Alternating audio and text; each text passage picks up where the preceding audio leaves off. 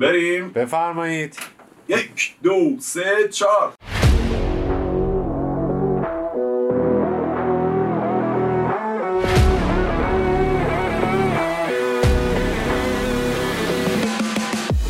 سلام من مجتبی هاشمی.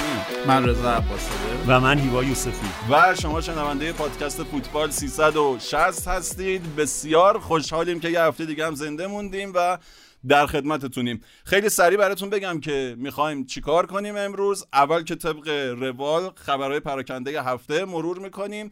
یه خورده دربارهشون ببینیم. داستان چیه؟ خیلی کوتاه میگذریم از این بخش چون که کار زیاد داریم. بعد قرعه کشی لیگ انجام شده. درباره قرعه کشی کیا خوش شانسی آوردن کیا بد شانسی آوردن پیش بینیمون چیه و چه اتفاقاتی رخ داده درباره قرعه کشی لیگ و همه اینا آماده میشیم که توی بخش دوم پروندهمون قسمت دوم فرهنگ هواداریه.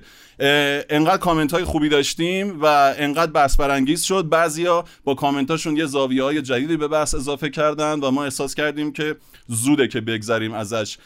در واقع توی قسمت دوم اگر نگفته ای مونده که خودمون نگفتیم بگیم و بیشتر اینکه کامنت ها رو می‌خونیم. حواستون به این باشه که این بخش کامنت خونی نیست مثل یه هفته که ما نیم ساعت کامنت خوندیم. در واقع یه میزه گردیه با حضور همه شما و سعی می‌کنیم که یه جوری برگزارش کنیم که انگار همه شما اینجا حضور دارید و حرف همه اونایی که حرف زدن شنیده بشه. خیلی ممنون که با ما همراهین. برای شروع من فکر کنم بپردازیم به قضیه زیربط هفته. آها خیلی هم گفته بودن این زیربط قضیهش چیه؟ فکر کرده بودن که اینا مثل شوخی های بین خودمونه. نه اونایی که از شماره اول با ما هستن می‌دونن. خیلی چیز پیچیده هم نیست. ما مسائل خارج از زمین فوتبال مثل فدراسیون و اساسنامه و داستان و این چیزا رو چیزایی که یه ذره از زمین چمن دور میشه رو همینجوری رو داشتیم زیربط. گفتیم یه کلماتی هست که توی این پرونده خیلی تکرار میشه مثل اساسنامه مثل پروتکل مثل نمی‌دونم. مسئولان زیربط. مسئولان زیربط. ما از بینشون کلمه زیربط رو انتخاب کردیم و خیلی اتفاقی اسمش شد زیربط خیلی از دوستانی که همراه ما هستن می‌دونن یه شوخی بین ما نیست. دوستانی که جدیدتر اومدن و خیلی هم خوش اومدن قضیه زیربط این بود. به عنوان مثال این که الان می‌خوایم درباره مهدی تاج انتخابات فدراسیون و اون چیزی که توی این هفته دیدیم و شنیدیم می‌خوایم صحبت کنیم میشه زیربط یه زیربط کوچیکیه ولی قدیم زیربط مفصل تر بود. هیوا مهدی تاج خیلی پررنگه. می‌دونیم که هفته پیشم به اون گفتی که انتخابات هشت شهریور دقیقا سی روز دیگه میشه انتخابات. گفتی که سه تا نامزد سل... تایید صلاحیت شده داره. تاج خیلی پررنگه توشون. توی شبکه سه میاد توی شبکه پنج آدم احساس می‌کنه براش رپورتاج آگهی گذاشتن که هم درباره گذشتهش توضیح بده هم قضیه ویلموتس رو راستوریز کنه و اینکه انگار می‌خوان بیارنش بالا. از طرفی مثلا می‌بینی که اخبار ورزشی باز تلویزیون میزنتش و آدم نمی‌دونه تکلیف چیه و از همه مهمتر که برای من سواله اینه که یکی از روزنامه ها تیتر روی جلدش این بود که پیش بینی کرده بود که حضور تاج و اومدن کیروش قطعیه. همه اینا رو پکیجی برامون بگو که چی داره میشه. یه نظرسنجی یکی از این برنامه تلویزیونی که میگی گذاشته بود و چند تا از این رسانه‌های دیگه همون روزنامه خودش هم یه نظرسنجی گذاشته بود. اونم من دیدم که گفته بود چقدر امیدوارید که مثلا با این انتخابات اتفاقی بیفته. بالای 70 80 درصد توی نظرسنجی ها گفتون امیدی نداریم. همین برنامه که جواد نکونام رفته بود برنامه شبکه ورزش شبهای فوتبالی اونم یه نظرسنجی هم اینجوری گذاشته بود که آیا به این تحولات فوتبال امیدوارید؟ فکر کنم نزدیک 80 درصد گفته بودن که هیچ امیدی نداریم. یعنی می‌خوام میگم ما داریم در مورد موضوعی صحبت می‌کنیم که تقریبا هوادارهای فوتبال هم می‌دونن که قرار نیست اتفاقی بیفته. اینو هر دفعه باید تکرار کنیم که آقا قرار نیست اتفاقی بیفته. دقیقا. ولی در مورد آقای تاج مهمترین اتفاقی که تو این چند روز افتاد همین پرونده ویلموتس بود که خب رأیش اومد از تیتر چیز براش استفاده کردن که از همون اشاره کردیم که از تیتر این که آقا این در واقع ما برنده شدیم تو این داستان. الان حتی طرف کسایی که سمت آقای تاجان مدعیان که آقا نه اون چیزی هم که شما میگید 5 میلیون 6 میلیون یورو هم نیستش. این سه میلیونه که رأی دادن مجموعا همینه. بیشتر از این قرار نیست بدیم. ما دو میلیونشو دادیم. الان یه میلیون خورده دیگه شو باید بدیم. من نمی‌دونم هنوز اون منتشر نشده جزئیات اون پرونده. در مورد آقای تاج دوستانی که تو خود صدا و سیما هم هستن یه ذره براشون سوال شده. همین سوالی که خودت تو هم الان مطرح کردی مشتبه. اصلا یه بنده خدای از رادیو من زنگ زد گفت آقا به ما ما اولش فکر کردیم که تاج تموم شده ها بستن که تاج بشه. ولی به ما هیچی نگفتن. وقتی نگفتن پس ما می‌تونیم بزنیمش. یعنی اینکه این حالا موضع شخصیش این بود که تاج نباید بیاد. ولی خب داشت میگفتش که چون به ما هم نگفتن پس اون تصوری که هستش تصور اشتباهیه. واقعیت اینه که من شناختی که از آقای تاج دارم خودش معمولا مؤثر تو ایجاد این تصور و استقبال می‌کنه از اینکه همچین تصوری ایجاد بشه که آقا یه جایی تصمیم گرفتن مهدی تاج بیاد. یعنی اگر من و شما همچین تص... بهمون همچین چیزی بچسبونن سعی می‌کنه میگیم نه آقا اینجوری نیست ما آدم مستقلی هستیم. ولی مهدی تاج معمولا استقبال می‌کنه که بگه آقا یه جایی که شما دسترسی ندارید و خیلی جای مهمیه تصمیم گرفتن که من بیام رئیس فدراسیون شم پس شما برید کنار دیگه تلاش نکنید. روز اولم میرشاد با همین تصور فکر می‌کنم گفت من اگه تاج بیاد نمیام. و لحظه آخر ظاهرا یکی بهش گفته آقا نه. آره همچین خبری نیست و بعد روز لحظه آخر ساعت آخر تصمیم گرفت که بیاد کاندیدای فدراسیون فوتبال بشه. در مورد پرونده ویلموس فقط من یه نکته بگم که تو این چند وقت خیلی ها می‌خوان اینو با همین تاج رو بزنن یا می‌خوان اونوری بگن آقا این نشون میده که خب تاج رفته دفاع کرده و خیلی اتفاق بدی نیفتاده. واقعیتش اینه که من همونجوری که یه روزی مثلا برام خیلی عجیب بود که چرا عملکرد سلطانی فر فقط با ماجرای پرسپولیست و استقلال داره قضاوت میشه این آدم کلی جای بحث داره عمل کردش و کلی نقطه ضعف داره که میشه رفت دست گذاشت رو اونا و فقط در مورد اینکه آقا تو پرسپولیسی هستی یا استقلالی هستی دارن قضاوت می‌کنن این آدما من گفتم این بهترین بهترین در واقع پاس گلیه که به این آدم میدن یعنی این آدم و سطح بحث رو میارن به یه جایی که آقا یه سری هوادار استقلال پرسپولیس فقط منتقد تو هن. می‌دونی در حالی که این آدم کلی باید انتقاد جدیتر می‌شد از مدیریتش. در مورد تاج هم همینه. شما سرمربی من می‌فهمم پرونده آقای ویلموتس یه پرونده تاریخیه به خاطر اینکه این آدم کلا 20 روز چقدر اومد تو ایران چهار تا بازی رسمی کرد دو تا شکست دو تا برد دو جلو دو تا تیم ضعیف و خب یه رقم عجیب و غریب. این واقعا از این لحاظ مهمه. ولی ما می‌دونیم فوتبال تو همه جای دنیا کلی ممکن اتفاق اینجوری افتاده باشه. شما ممکنه مربیایی آورده باشی که نتیجه نگرفته باشن. شما مثلا اسپانیا تو جام جهانی 2018 لوپتگی آورد بعد اون داستان رئال مادرید پیش اومد و گذاشتنش کنار و کلا اون تیم نت... رفت رو هوا دیگه بعد از اون ماجرا که برای لوپتگی اتفاق افتاد. یا مثلا الان ایتالیا خب به خاطر تیم نیومده جام جهانی. آیا عملکرد یک مجموعه مدیریتی و فقط باید با این ارزیابی کرد. من میگم این لطف با آقای تاجه که تو بیای تمام این کارهایی که آقای تاج کرده تو این سالا تو این 8 سال 8 سال 12 سال کرده و نکرده رو بیای خلاصه کنی تو ماجرای ویلموت. بعد این آدم می‌تونه کلی از خودش دفاع کنه اون وقت. وقت وقتی مثلا رأی 6 میلیونی و میشه 4 میلیون می‌تونه بیاد بگه میشه 3 میلیون میگه آقا دیدین من چه دستاوردی دارم؟ می‌خوام بگم که آقای تاج میاد مثلا خودش رو به عنوان منجی به عنوان منجی فوتبال نشون میده و نمیگه که آقا این فوتبال این وضعیت موجود خودت کجای این داستان بودی؟ مثلا میگه من می‌خوام مسئله ورود خانم الان یه تهدیده. مسئله ورود خانم شما در دوره خودتون چیکار کردید براش؟ یه خط بگو که آقا چیکار کردی برای مسئله ورود زنا به ورزشگاه؟ میگه که مثلا با وضعیت استقلال پرسپولیس. شما نایب رئیس کنفدراسیون فوتبال آسیا بودی. اونجا چیکار کردی برای حذف استقلال پرسپولیس؟ که الان میگه اینا در خطرن. می‌خوام بگم که خیلی تقلیل بحث در واقع ارزیابی مدیریت آقای تاج. تقلیلش داریم میدیم به اینکه آقا این پرونده ویلموس چجوری بوده؟ آیا مقصر بوده یا نه؟ اگرچه بازم میگم به هر حال پول زیادی بوده تو پرونده ویلموس و میت می‌شد با این مربی بهتر ولی من در عین حال من میگم که فوتبال همینه ممکنه یه روز شما یه مربی بیاری با یه توپ این ور نتیجه نگیره. حالا ممکنه رضا قبول نداشته باشه بگه آقا کلا سمت ویلموتس رفتن اشتباه بوده. خب که من میگم بازم اون به خاطر ساختار فدراسیون. شما وقتی یه کمیته فنی نداری وقتی یه آدم فنی اونجا نیست که بیاد بگه آقا تو چجوری دنبال انتخاب مربی هستی یا از این ور مثلا تیف می‌رسی به اون ور هر کی این وسط ارتباط گرفتی برمیداری میاری اونم باز مشکل مدیریتی چیزه. ولی این تاج می‌خوام بگم که این یقش رو جای بدی گرفتن. یعنی من فکر می‌کنم دارن بهش لطف می‌کنن که فقط خلاصش کردن تو ماجرای ویلموتس. این آدم کلی میشه در موردش صحبت کرد. اگرچه وقتی میایم میشینیم صحبت می‌کنیم میگیم خب بعدیا کیان رقباش کیان اونا چیکار کردن؟ آره. می‌بینی خب همینه فرق خیلی فرقی آره. ندارن. خیلی فرقی نمی‌کنه. آره. الان یه سریا که طرفدار تاجن رفقای رزان که طرفدار کالوس کیروشن. خب؟ میگن که اگر این بیاد کالوس کیروش رو برمیگردونه خب؟ و یه جوری چیز میکن میگن که بعد میگن خب سوال سوال ازشون میشه که کالوس کیروش رو کی برکنار کرد؟ مگه متی تاج برکنار نکرد؟ آره. بعد میگن نه آقا سلطانی فر بهش فشار آورد. اولا اگر اینه باید بیاد بگه. باید بیاد آقای تاج یه بار بگه آقا من تحت فشار آقای سلطانی فر ایشونو برکنار کردم. من تمام این مسابقاتی که تو چند روز اخیر دیدم نگفت. و بعد اگه بگه بگه؟ نه و اگه بگه بدتر میشه. بدتر میشه. اه پس تو آدمی هستی که میشه راحت بهت فشار آورد و آدم بهت تحمیل کرد. مربی که داشته کار کارشو می‌کرده و تو خودت هم قبولش داشتی و ورداشتی گذاشتی کنار. می‌خوام میگم این مدل طرفداری از تاج هم که یه سریا به خاطر اینکه میگن آقا این سمت کارلوس کیروش بوده من اینم اینم نمی‌فهمم. آقا من چون اسم من اینجا اومد باید زنگ بزنم اینجا جواب بدم رو خط برنامه جواب بدم. گفتم من نظرم اینه که آوردن کیروش تو این موقعیت اشتباهه.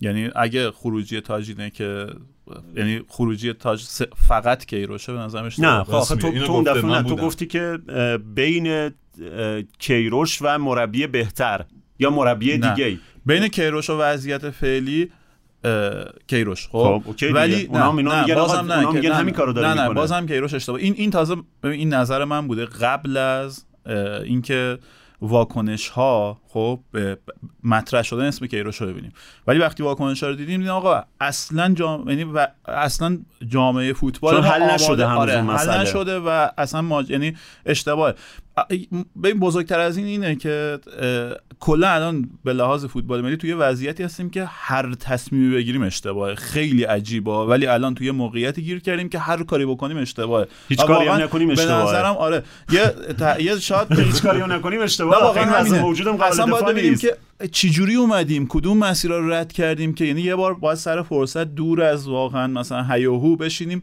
نگاه کنیم که چیکار کردیم رسیدیم به یه جایی که هر کاری کنیم اشتباهه. خب؟ حالا این, این یه بحث مفصلی واسه آینده ولی چون دیگه در مورد مسائل سیاسی هم الان تقریبا تو همچین موضعی هستیم. فرار کنیم فرار کنیم ماجرا رو بذاریم وسط بگیم هر کی پیدا کرد برای خودش. ما فرار کنیم بریم. و در مورد این ماجرا بگم که کمیته بدوی انتخابات خب اون چیزی که پیش بینی می‌کردیم و در واقع اعلام کرد. آقای تاج آقای عزیز محمدی و میرشاد ماجدی سه تا کاندیدایی بودن که تایید شدن. اون دو تا کاندیدای دیگه بیرون افتادن به همون دلیلی که گفته بودن. مونتا حالا خودشون میگن تموم نشده و یه فرصت کمیته استیناف انتخابات هم هست.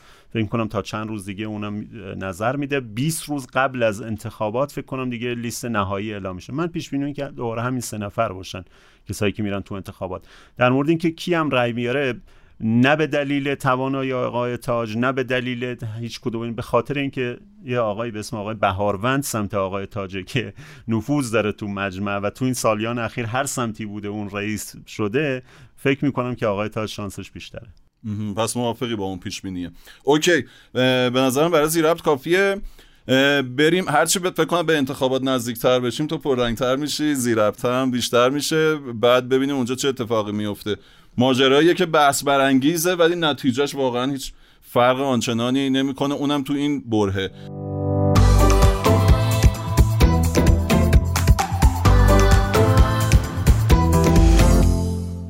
آقا تیمای لیگو داریم نزدیک میشیم. کمتر از دو هفته دیگه فاصله داریم با مسابقات. دو سه تا اتفاق جذاب که افتاده. یکیش عکسایی بود که من از تمرین فولاد می- می‌دیدم. یهو خیلی بامزه شد. ووریا رسمی شد اومد از اونور اشکان دژاگه پاتوسی که روی هوا بود ماجراش برگشت و من عکسایی که از تمرین فولاد می‌دیدم گفتم یهو گفتم عجب تیمی شد. اینا اتفاقات مثبتش بود البته و یه اتفاق بعدی هم که براشون افتاد فرشید اسماعیلی بود که یهو ربات داد و احتمالا خیلی روش حساب کرده بودن. فولاد و احوالش رو چطور می‌بینی؟ اول از همه در مورد خود فرشید اسماعیلی واقعا خبر ناراحت کننده یعنی خیلی اتفاق ناراحت کننده که بازیکن ربات از دست بده و یه بخشی از فصل رو از دست میده که هیچ معمولا بعد از برگشت خیلی کم پیش میاد که هم بازیکن گذشته باشه کل فصل رو از دست بده آره مثلا محرم وضعیت. نویدکیا رو ما داشتیم که بعد از یه مصونیت ربات هیچ وقت نتونست به اون شیبی که داشت پیشرفت می‌کرد برگرده مثال خیلی معروفش هم تو فوتبال دنیا راول گونزالس بود دیگه. مثلا سقوطش از یه مصونیت اتفاق افتاد. برای خود فولادم خب خ- خیلی خبر ناراحت کننده ای بود. شاید مثلا بین همه خریداشون خریدایی که بیشتر از همه روش حساب می‌کنن فرشید اسماعیلی احسان پهلوان بودن. بازیکنهای خیلی خلاقی که می‌تونستن کیفیت به اون جلوی زمین اضافه بکنن ولی یه دونش رو از دست دادن. الان اشکان دژاگه اضافه شده و پاتوسی. تو همون پستی که فرشید اسماعیلی بازی می‌کنه قرار بود بازی کنه. ولی خب مشکل بزرگ اینه که اشکان از قطر برگشته از لیگ دو قطر و فرم معمولا بازیکنایی که از اون لیگ میان فرم خوبی ندارن. پاتوسی هم که خیلی دیر به تمرین اضافه شده و بعید می‌دونم که پاتوسی هم فرم خوبی داشته باشه. احتمالا با یه بازیکن دیگه ای تو اون پست فولاد لیگو شروع می‌کنه. شاید حتی این بره 5 6 هفته ای که ما داریم تا قبل از فیفا یعنی ما تو دو ماه آینده یه 5 6 هفته لیگ برگزار میشه. و بعد در واقع اپیزود بعدی لیگه و الان تیم‌ها قاعدتا دارن به این اپیزود اول فکر می‌کنن. و فولاد وقتی به این اپیزود اول فکر می‌کنه بعید می‌دونم که خیلی پاتوسی و دژاگه توش جای داشته باشن. بوریا چی؟ بوریا اصلا کلا معروفه به بازیکن خوش تمرین دیگه. بازیکنی که خیلی خوب تمرین می‌کنه. همه مربیایی که باهاش کار کردن این در واقع جمله مشترکشون بوده که بازیکنی که عاشق تمرین کردنه و معمولا اصلا انگیزه میاره تو تیم وقتی بازیکن‌ها به تمرین کردنش نگاه می‌کنن. حدسم اینه که وریا باید با یه فرم مطلوبی بیاد. ولی احتمالا تو تطبیق با مدل بازی فولاد شاید یه مقدار کار داشته باشه. مخصوصا که وریا قراره تو فولاد وینگر راست بازی کنه. اونجا دو تا دفاع راست خیلی خوب دارن. مهدی شیری حالا شاید یه موافق نباشن ولی دیدیم تو نیم فصل دوم پارسال. و مشتبه نجاریان خب با داشتن دو تا دفاع راست وریا قطعا قراره تو فولاد نقش وینگر رو بازی پست وینگر رو بازی کنه. و فکر می‌کنم که شاید مثلا هفته اول یا دوم به عنوان بازیکن فیکس شاید شروع نکنه شاید شروع کنه ولی احتمالا وریا خیلی زود به ترکیب فولاد اضافه میشه. سورپرایز فولاد کیه به نظرت رضا؟ مثلا بازیکنی که بیاد چیز کوشکی چه جوریه وضعیتش کوشکی مثلا کسایی که نزدیکن به فولاد میان فوق العاده است. کوشکی خیلی بازیکن با کیفیتیه ولی خب چقدر ممکنه بهش بازی بده؟ پارسال وقتی اضافه شد به عنوان بازیکن فیکس شروع کرد تو فولاد ولی از یه جای به بعد با یه مسئولیت رفت بیرون نتونست برگرده دیگه.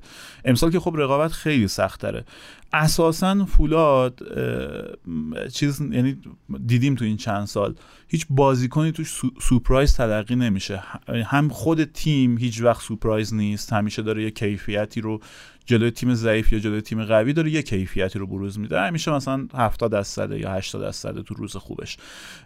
بازیکناش هم همینن. یعنی شما مثلا نمی‌بینی یه بازیکنی متف... یه توی سطحی خیلی بالاتر از بقیه بدرخشه تقریبا وقتی به ترکیب فولاد نگاه می‌کنید همه بازیکن‌ها توی یه سطح و فرمن من بعید می‌دونم کسی سورپرایز باشه ولی اون بازیکنی که حدس می‌زنم بتونه یه کیفیت متفاوت رو امسال به فولاد اضافه کنه چیزی که تو این چند سال نداشتن حدسم احسان پهلوانه.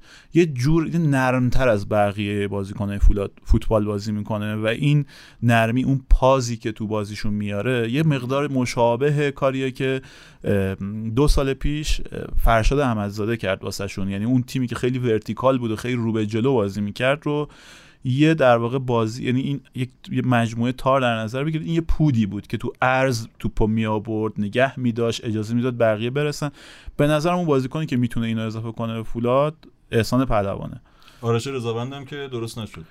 نه ولی از مصاحبه نکونان برمی اومد که هنوز ماجرا ادامه داره. یعنی به نظرم تا روز آخر این ادامه خواهد داشت. چون خود رضاوندم بحث هست در مورد این که به این نتیجه رسیده که شاید بهتر باشه حداقل یه فصل دیگه کارشو بیرون از استقلال و تو فولاد ادامه بده. چون واقعیتش اینه وقتی نگاه می‌کنید به کاری که تو این فصل دوم پارسال کرد و مقایسهش می‌کنید مثلا با یکی دو سال اخیر می‌بینید که حالا ما اینجا همش می‌گفتیم می‌گفتیم که تو استقلالم وریا چیز آرش رضاوند داره واقعا دست کم گرفته میشه. فوتبالیست تواناییه و بیدلیل حجم روشه. ولی باز به نسبت همون چیزی هم که تو استقلالش بروز می‌داد تو فولاد خیلی کیفیت بالاتری ازش دیدیم. ولی جواد یه چیزی گفت گفتش که استقلال تایید کرد.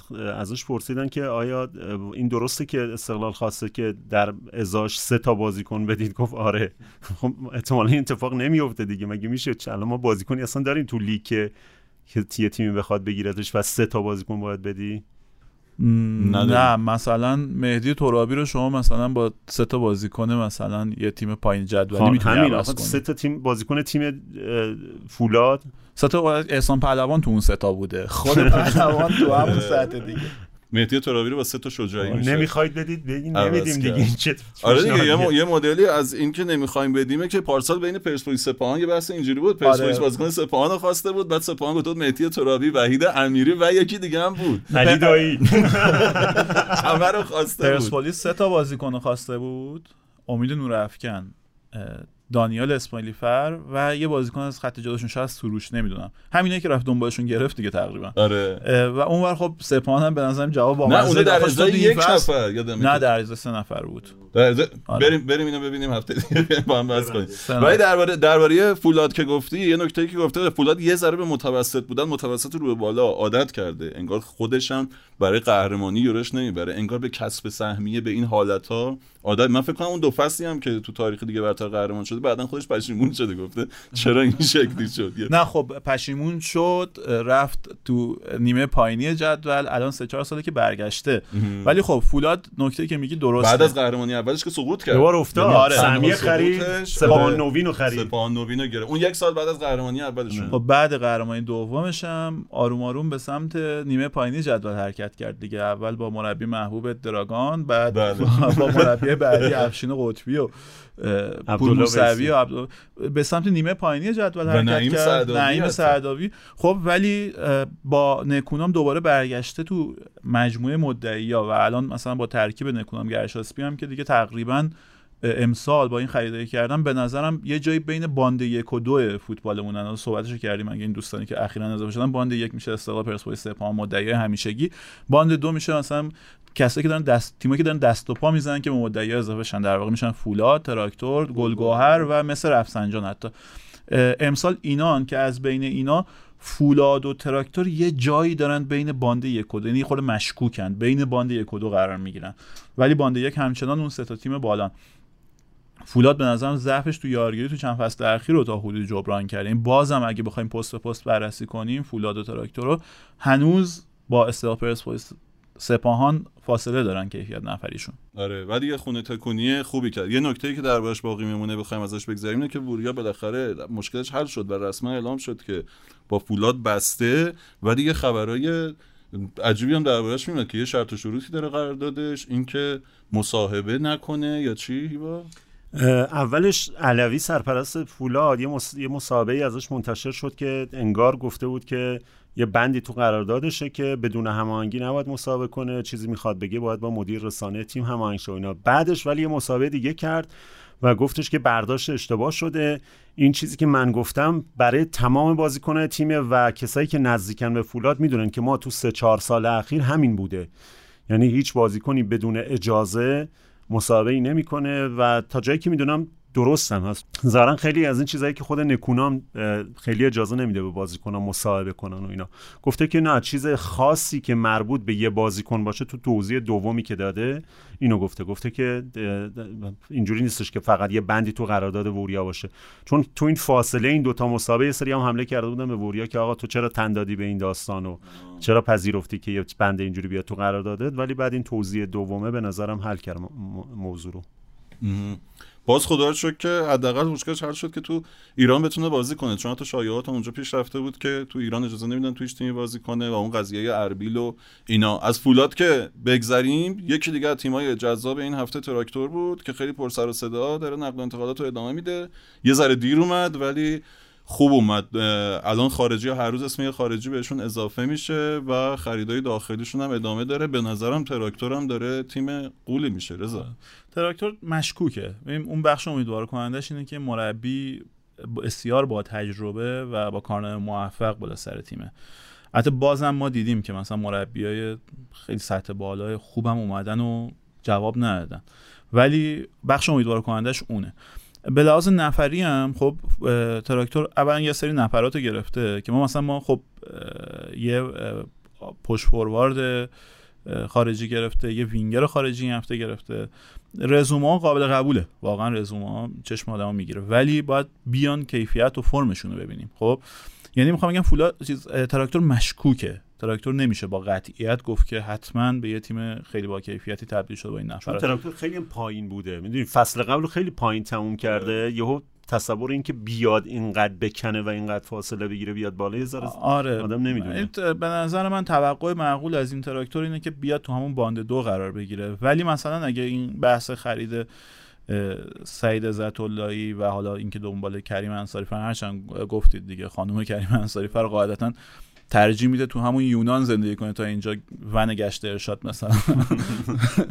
خب این ولی به نظرم اگه به این خریدا در واقع اتفاق بیفته خرید دو تا خرید این سطحی میشه مثلا تراکتور رو بین همون باند یک و دو قرار داد.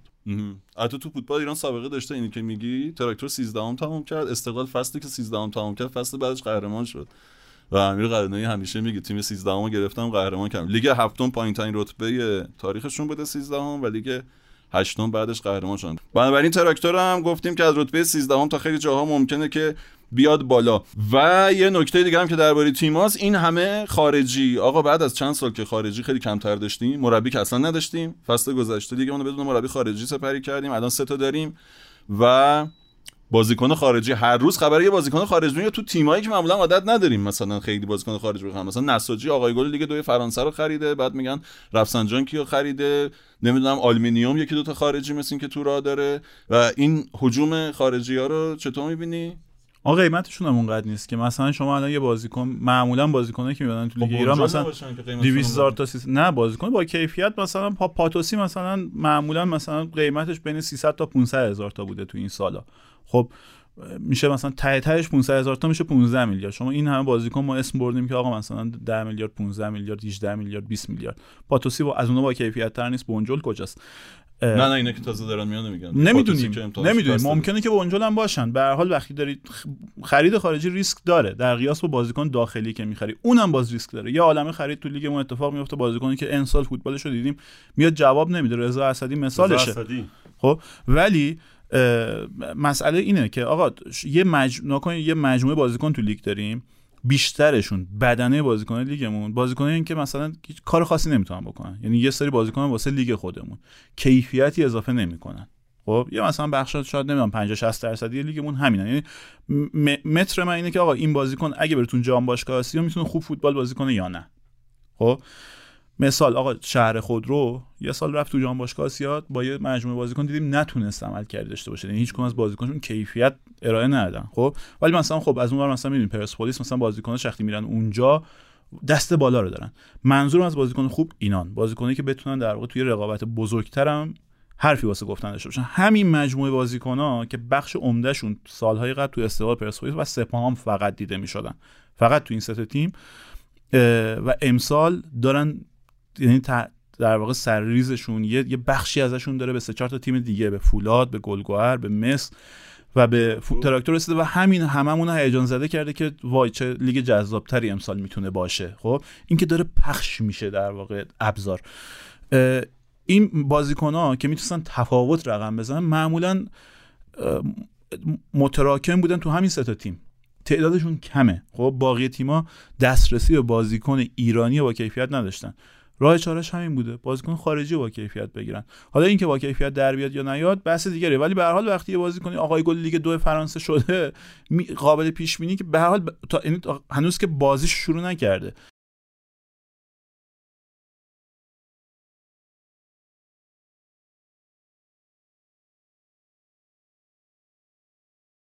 این راهی نیست جز این. یعنی بازی در واقع باشگاه دیگه آلومینیوم نساجی اینا اگه می‌خوان یه یه قدم یه پله خودشون رو بالا بکشن یا مس رفسنجان یا گلگوهر راهی نیست جز این که برن سراغ بازیکن خارجی. یعنی رفتار طبیعیه به نظرم. هم وقتی قیمتشون رو با بازیکن داخلی مقایسه می‌کنیم بازیکن داخلی تاثیرگذار که اینا ارزون ترن از بازیکن داخلی تاثیرگذارمون. خب هم وقتی که در واقع یا حداقل نزدیکن به اونا در حالی که اونا رو نمی‌تونن بگیرن. اونا ممکنه تو همون سه تا تیمی باشن که تو میگی. نه. یعنی تو حتی اگر پولت هم بتونی چیز کنی اون نمی‌تونی اونو جذب کنی. اون مثلا تا, موقعی که پرسپولیس و استقلال سپاهانه اولویتش اوناست دیگه. تا تا اینکه بخواد بره مس رفسنجان با اون قیمت. پول خیلی بیشتری می‌خواد من- تا بره همین. مس رفسنجان دیگه. این اه، چاره ندارن. آلومینیوم نساجی اینا فکر می‌کنم مثلا دستشون نه- نساجی سه تا خرید کرده از پرسپولیس کیان بازیکنی که کلا در طول فصل رو هم فکر نمی‌کنم 500 دقیقه بازی کرده.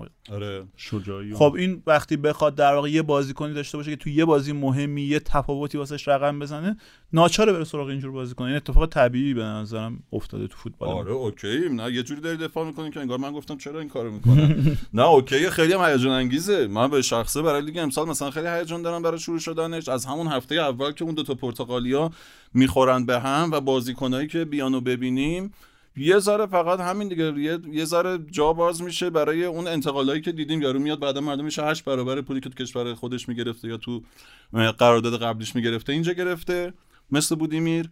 و یه ذرم این که این سوال باقی میمونه که این فوتبال درآمدش از کجاست که هی گرونتر میشه. می‌دونی؟ بالاخره اینا از یه جایی باید بیاد و به اونا داده بشه.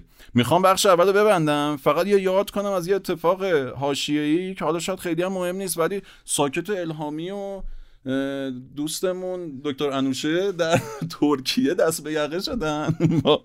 مربی شما آقای متحری و نکته ماجرا که شاید حالا خیلی تو فوتبال ما دست به یقه میشن. حالا این شاید توی خارج بوده اومده پلیس اومده رفته گفتن دو تا تیم ایرانی اینجا اردو داشتن مثلا پلیس گفته خیلی ماجرا؟ است ولی دو تا تیم ایرانی میرن اونجا اردو می‌زنن بعد اینا هتلشون مشترک یه دفعه یه جایی هم دیگه می‌بینن. یه جای همدیگه رو یقه هم می‌بینن. می‌گیرن. یقه همدیگه رو می‌گیرن. انقدرم دو قطب متضادن این دوتا آدم که دیدین چقدر جوک بامزه درست شده در مورد دعوا این دوتا دیگه. که این آجر پرت می‌کرده اون. نکتهش حضور ساکت الهامی در همه دعواهاست دیگه. یعنی یه جور جانشین خلف محمد مایلی کوهن شده که زمانی که بود یک سر همه دعواها محمد مایلی کوهن بود. یه بار یادم یه مراسمی بود بعد در حاشیه این مراسم بزرگان فوتبال بودن و از این حرفا صدا می‌زدن بالا یه جای آخرای مراسم. کسایی که با هم مشکل داشتن و اونجا بودن آشنا همون ریش سفیدی که تو دوست نداری. خب چند تا زوج رو بردن بالا با هم آشتی دادن. یکی دو تا زوج اول که گذشت محمد مایلی‌کهن دیگه اون بالا با هم ایستاد. محمد مایلی‌کهن و فلانی. محمد ما اون دیگه نمیومد پایین. نصف دعوا بین محمد مایلی‌کهن و ایکس محمد مایلی‌کهن و ایگرگ. اون پای ثابت تابع بود. معادله دیگه یه مجهولی شد. یکیش محمد مایلی‌کهن بود. ساکت هم یه حضور موثری در کل دعواها داره. از فینال حذفی اون بعدش و قبلش و محرومیت هم جواب نداده. من نمی‌دونم بالاخره بعدم پشیمون میشه. یعنی آره. کاراکتر عجیب غریبیه. حالا مثلا بیانیه داده باشگاه نساجی که بالاخره این لومپنیسم رو بردارید. ولی من حالا اسمش لومپنیسمه یا هرچی هست. بالاخره یه نفر یا به ساکت الهامی کمک کنه یا به ما یه چیزم یاد سکانس اول فیلم اعتراض افتادم. فیلم مسعود کیمیایی که یه سکانس اول خیلی کوبنده داره داریوش ارجمند یه زنی رو کشته و نشسته داره با جنازهش حرف می‌زنه. فیلم مال زمانیه که می‌شد داریوش ارجمند رو دوست داشت. بعد یه جا بهش میگه اسم شریفه است و دختریه که خیانت کرده چون خیانت کرده این کشتتش و آدمی که متهم به خیانت اسمش شریفه است. و یه جا یه دیالوگی خیلی خوبی بهش میگه میگه کی اسم تو رو گذاشت شریفه؟ چیزی که بر من باقی میمونه اینجا اینه که آخه کی اسم تو رو گذاشت؟ ساکت. بابا تنها چیزی که در وجودت نیست سکوته. با حرفای حاشیه‌ای بخشو بستیم و میریم برگردیم درباره قرعه کشی لیگ صحبت کنیم.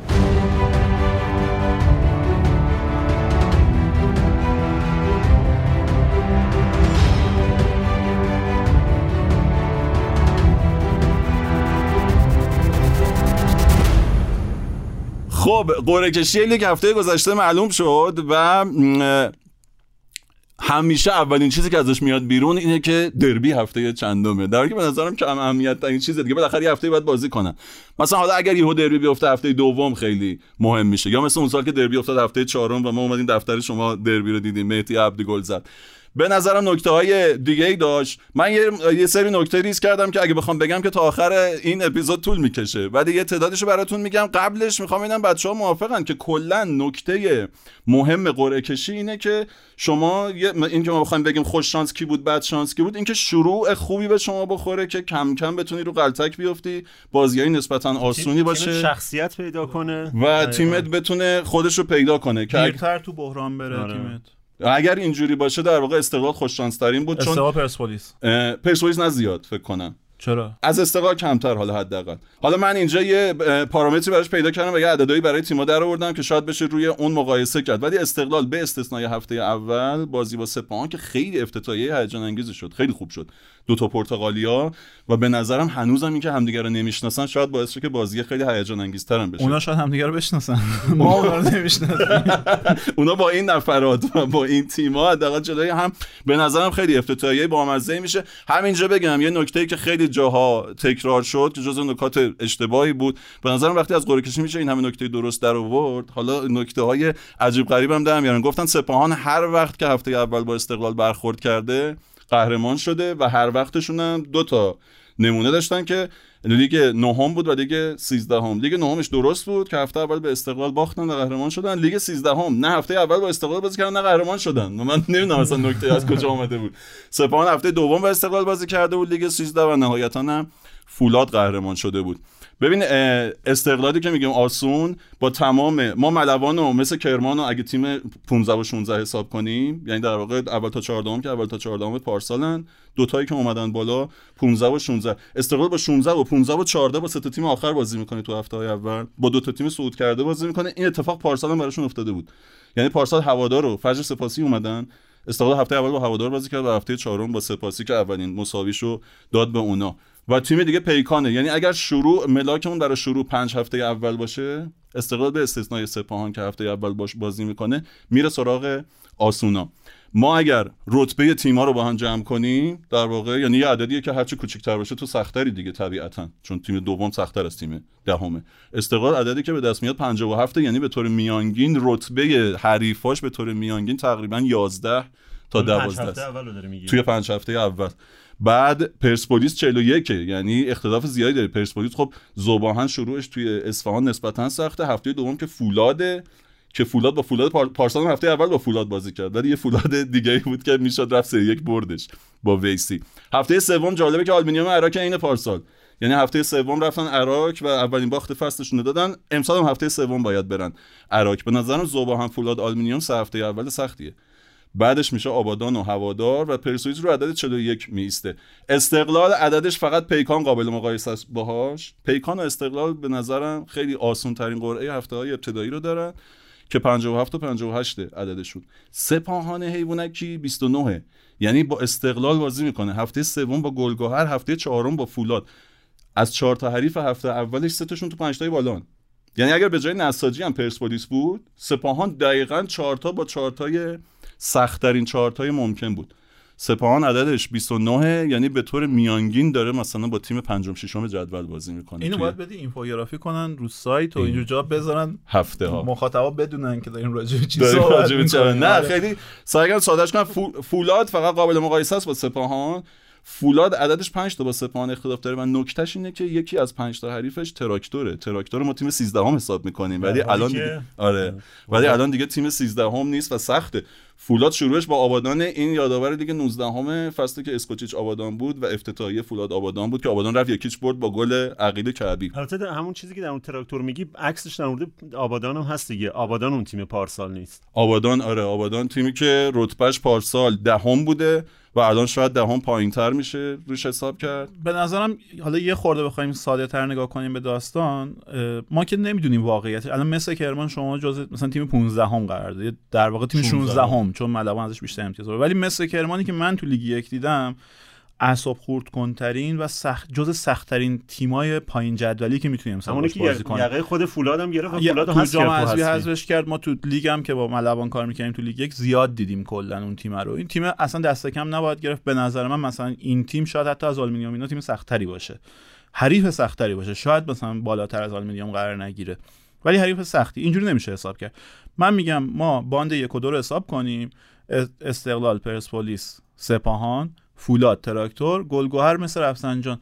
ببینیم با چند تا از این تیم‌ها تو هفت تو اون اپیزود اول لیگ تا قبل از FIFA Day 5 یا 6 هفته ای که بله. بازی داری. چند تا با, با چند تا از اونها بازی داری. اینجوری استقلال پرسپولیس هر کدوم فقط یه دونه بازی سخت دارن بازی خیلی سخت. فولاد چهار تا بازی خیلی سخت داره. سپاهان سه یا چهار تا بازی خیلی سخت داره. و تراکتور هم بازیش بینابینیه. یعنی در واقع میشه اینطوری گفت به ترتیب سختترین تا آسونترین می‌خوایم در نظر بگیریم بین این پنج تا تیم فولاد سختترین شروع داره بعدش سپاهانه بعدش تراکتوره بعدش میشه پرسپولیس و استقلال. این در واقع وضعیت شروع لیگه. یعنی پرسپولیس استقلال دست بالا رو دارن که با دردسر کمتری لیگو شروع کنن. اما به هر حال خب این این البته تاثیر بیشتری رو سرنوشت تیم‌ها داره معمولا شروع آسون. ولی از اونور هفته در واقع سه هفته مونده به پایان. هفته دوازدهم دربی برگزار میشه. و خود استقلال پرسپولیس از اونجا بعد بازی سختی دارن. استقلال سختتر. استقلال سختتر. تراکتور دوباره بازی بازیاش بینابینیه. ولی سپاهان و فولاد از اون هفته دربی تا انتهای فصل بازی آسونتری دارن. یعنی این دوتا تیم اگه بتونن خودشون تا اون هفته در واقع هفته دوازدهم دوره برگشت. نزدیک به کورس نگه دارن دست بالاتر پیدا می‌کنن واسه کسب امتیاز از اون بازی خیلی خیلی مهم پایانی. مخصوصا که استقلال پرسپولیس باید امتیاز بین خودشون تقسیم کنن و بازی سختی هم دارن. چیز دیگه هم اصلا اینا همش بحث احتمالات و ایناست. ممکنه اون تیمایی که ما فکر می‌کنیم هفته های آخر تیمای آسونیان یهو برای نیافتادن به جنگن و تیمای سختی بشن. می‌خوان نیفتن و یهو تبدیل به حریفای سرسختی میشن.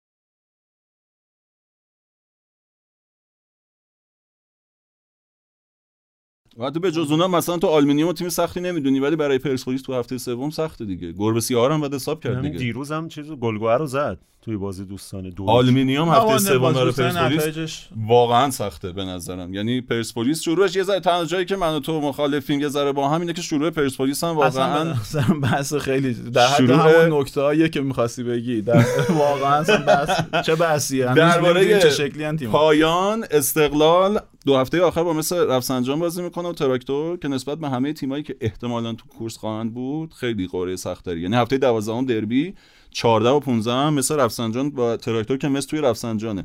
که البته پارسال هم دقیقا همین هفته 14 با مس رفسنجان بازی داشت. با فولاد. آره و ما بازی سختی حسابش می‌کردیم و رفت برد توی همه رو برد. رفسنجان رفت دو هیچ برد همه بازی سختی حسابش می‌کردن. از نساجیت هم هفته های آخر بازی سختی داره. امیدوار باش که توی چیز سقوط نباشه. توی جنگ سقوط نساجی و پیکان اگه توی سقوط باشن هفته های آخر فاجعه است نساجی دو هفته آخر باید با پرسپولیس تراکتور بازی کنه. پیکان که چهار هفته آخر تراکتور پرسپولیس سپاهان مثل رفسنجان یعنی پیکان بعد همون هفته 11 هم رتبهش مشخص کرده باشه دیگه رو امتیازهای چهار هفته آخر حساب نکنه. اینا برای مخاطبای کانال هواداری پیکان داره میگی دیگه؟ چه اهمیتی داره؟ یه چیز بی اهمیتی دیگه هم بگم. آقا به شکل بامزه اومده بودن نکته در آورده بودن که استقلال در نیم فصل اول فقط شش بار از تهران خارج میشه و اینو به عنوان باز یکی از بخش آسون بودن قرعه و نکته اینه که چهار تا تیم تهرانی ما تو لیگ داریم. به جز تهران میمونه 12 تا دیگه. یعنی کلا تهرانیا چه استقلال چه پرسپولیس چه پیکان و کانون هوادارانش. کلا 12 بار در طول فصل باید خارج بشن از تهران. 12 بار رو نصف هم که بکنه میشه 6 تا و 6 تا. استقلال هم براش همینطوری افتاده پرسپولیس هم همینطوره. پرسپولیس دوره رفت 6 بار خارج میشه دوره برگشتم 6 بار.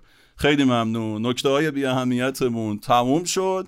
اما کنار این نکته های بی اهمیت یه نکته مهمی که توی قرعه کشی وجود داشت این بود که آقای سهیل مهدی دوباره اعلام کرد که سی درصد هوادار می‌تونه بیاد تو استادیوم. ما فکر کردیم این ماجراها تموم شد. درسته که کرونا تموم نشده داره دوباره یه تکونی می‌خوره ولی ماجرا اینه که هیچ جای دیگه جز فوتبال این منعاب و این درصد بندی ها وجود نداره. ولی گفتن که سی درصد می‌تونن بیان که. ببین برای من مهمه که این کی این تصمیم می‌گیره؟ من نمی‌دونم. حداقل بگن آقا این تصمیمی که می‌گیرن اولا کی تصمیم گرفته؟ مب... و دومن مبناش چیه؟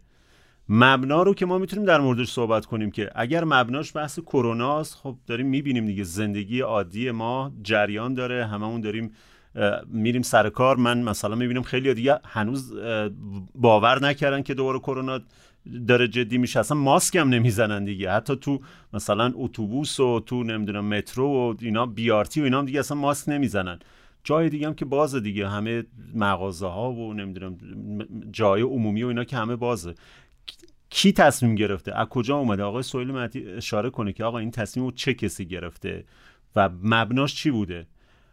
و وقتی اینا رو ما نمی‌دونیم برمیگردیم به همون حرفی که یه روز رضا گفتش توی یکی از این اپیزود. آقا آدم فکر کنه واقعا اینا دوست ندارن. یعنی اینا اصلا و اینا اصلا فوتبال رو دوست ندارن. نقل به مضمون بود. درستش اینه که از فوتبال متنفرن. خب. بدتر شد. آره. واقعا اینجوری آدم فکر می‌کنه که آقا یعنی چی آخه؟ دلیل بیارید برای چی؟ مثلا الان کجا مثلا این پر... اصلا میگم حتی توضیح هم ندادن که اصلا ماجرا کروناست یا نه. حتی اینم درست توضیح نمیدن. وقتی چون اگه بگن باید بگن آقا یه پروتکلیه که یه جاهای دیگه داره رعایت میشه. حالا بر اساس اون پروتکل ما اومدیم به سی درصد رسیدیم. حتی اینم نگفتن. و اون یه بار صحبت کردیم در مورد اینکه فدراسیون فوتبال الان هیچی نداره. کل- کلی مسئول شمردیم الان تو این چند وقت اخیر می‌دونید که دیگه رئیس سازمان لیگ هم نداره. اینکه رئیس سازمان لیگ هم برکنار کردن و اونجا هم داره با سرپرست اداره میشه که این لیگی که ما داریم شروع می‌کنیم امسال حتی رئیس هم نداره دیگه. یه اصولی داره که اونو محمدی نداره. یه اصولی داره که اونم اصولی نیست. اصلا این کاراش. رئیس سازمان لیگ چیز بوده؟ آقای بهاروند بهاروند بود که تو این دعوای انتخاباتی میرشاد ماجدی که خودش در واقع سرپرست فدراسیونه سر... ایشونو برکنار کرد و یه سرپرست برای سازمان لیگ گذاشت. حالا این سی درصد یه نکته خیلی جالب و کاریکاتور گونهش اینه که نمیان این سی درصد رو پخش کنن تو 100 درصد استادیوم. میان اینا سی درصد رو می‌کنن تو 30 درصد استادیوم. یعنی با چگالی 100 درصد میشینن. یعنی چهار پنج تا سکو پروتکل هیچ اتفاقی نمیفته پنج تا سکو رو میبندن همه رو می‌کنن تو یه سکو. خیلی عجیب. عین این ویدیو هست که دیدید اومده تو وسط سیل یکی داره درخت رو آب میده از شهرداری دیدید؟ همونقدر واقعا کاریکاتوره. به نه نظر مثلا شما می البته دلیل داره رضا. دلیلش اینه که اینا می‌خوان کنترل کنن.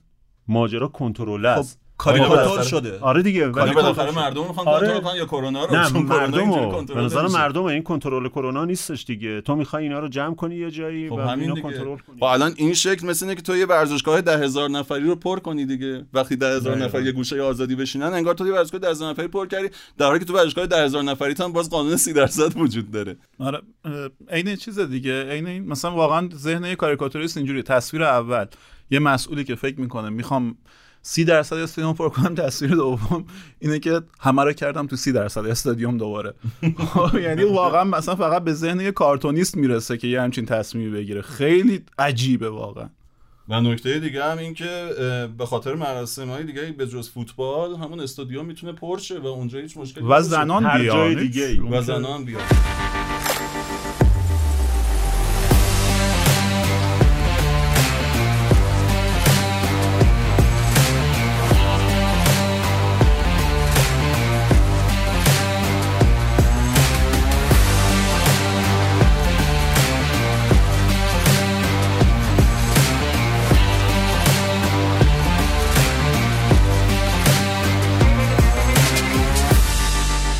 خب آقا اومدیم سراغ بحث فرهنگ هواداری جلد دوم.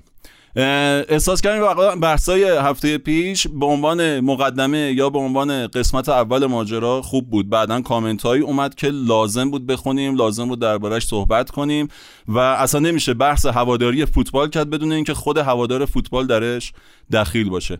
بنابراین ما قسمت دوم این پرونده رو میریم و در قسمت دوم بیشتر از اینکه ما حرف بزنیم هوادارا و مخاطبا حرف می‌زنن. حرفاتون اینجا در 13 14 صفحه جمع شده و من براتون می‌خونم.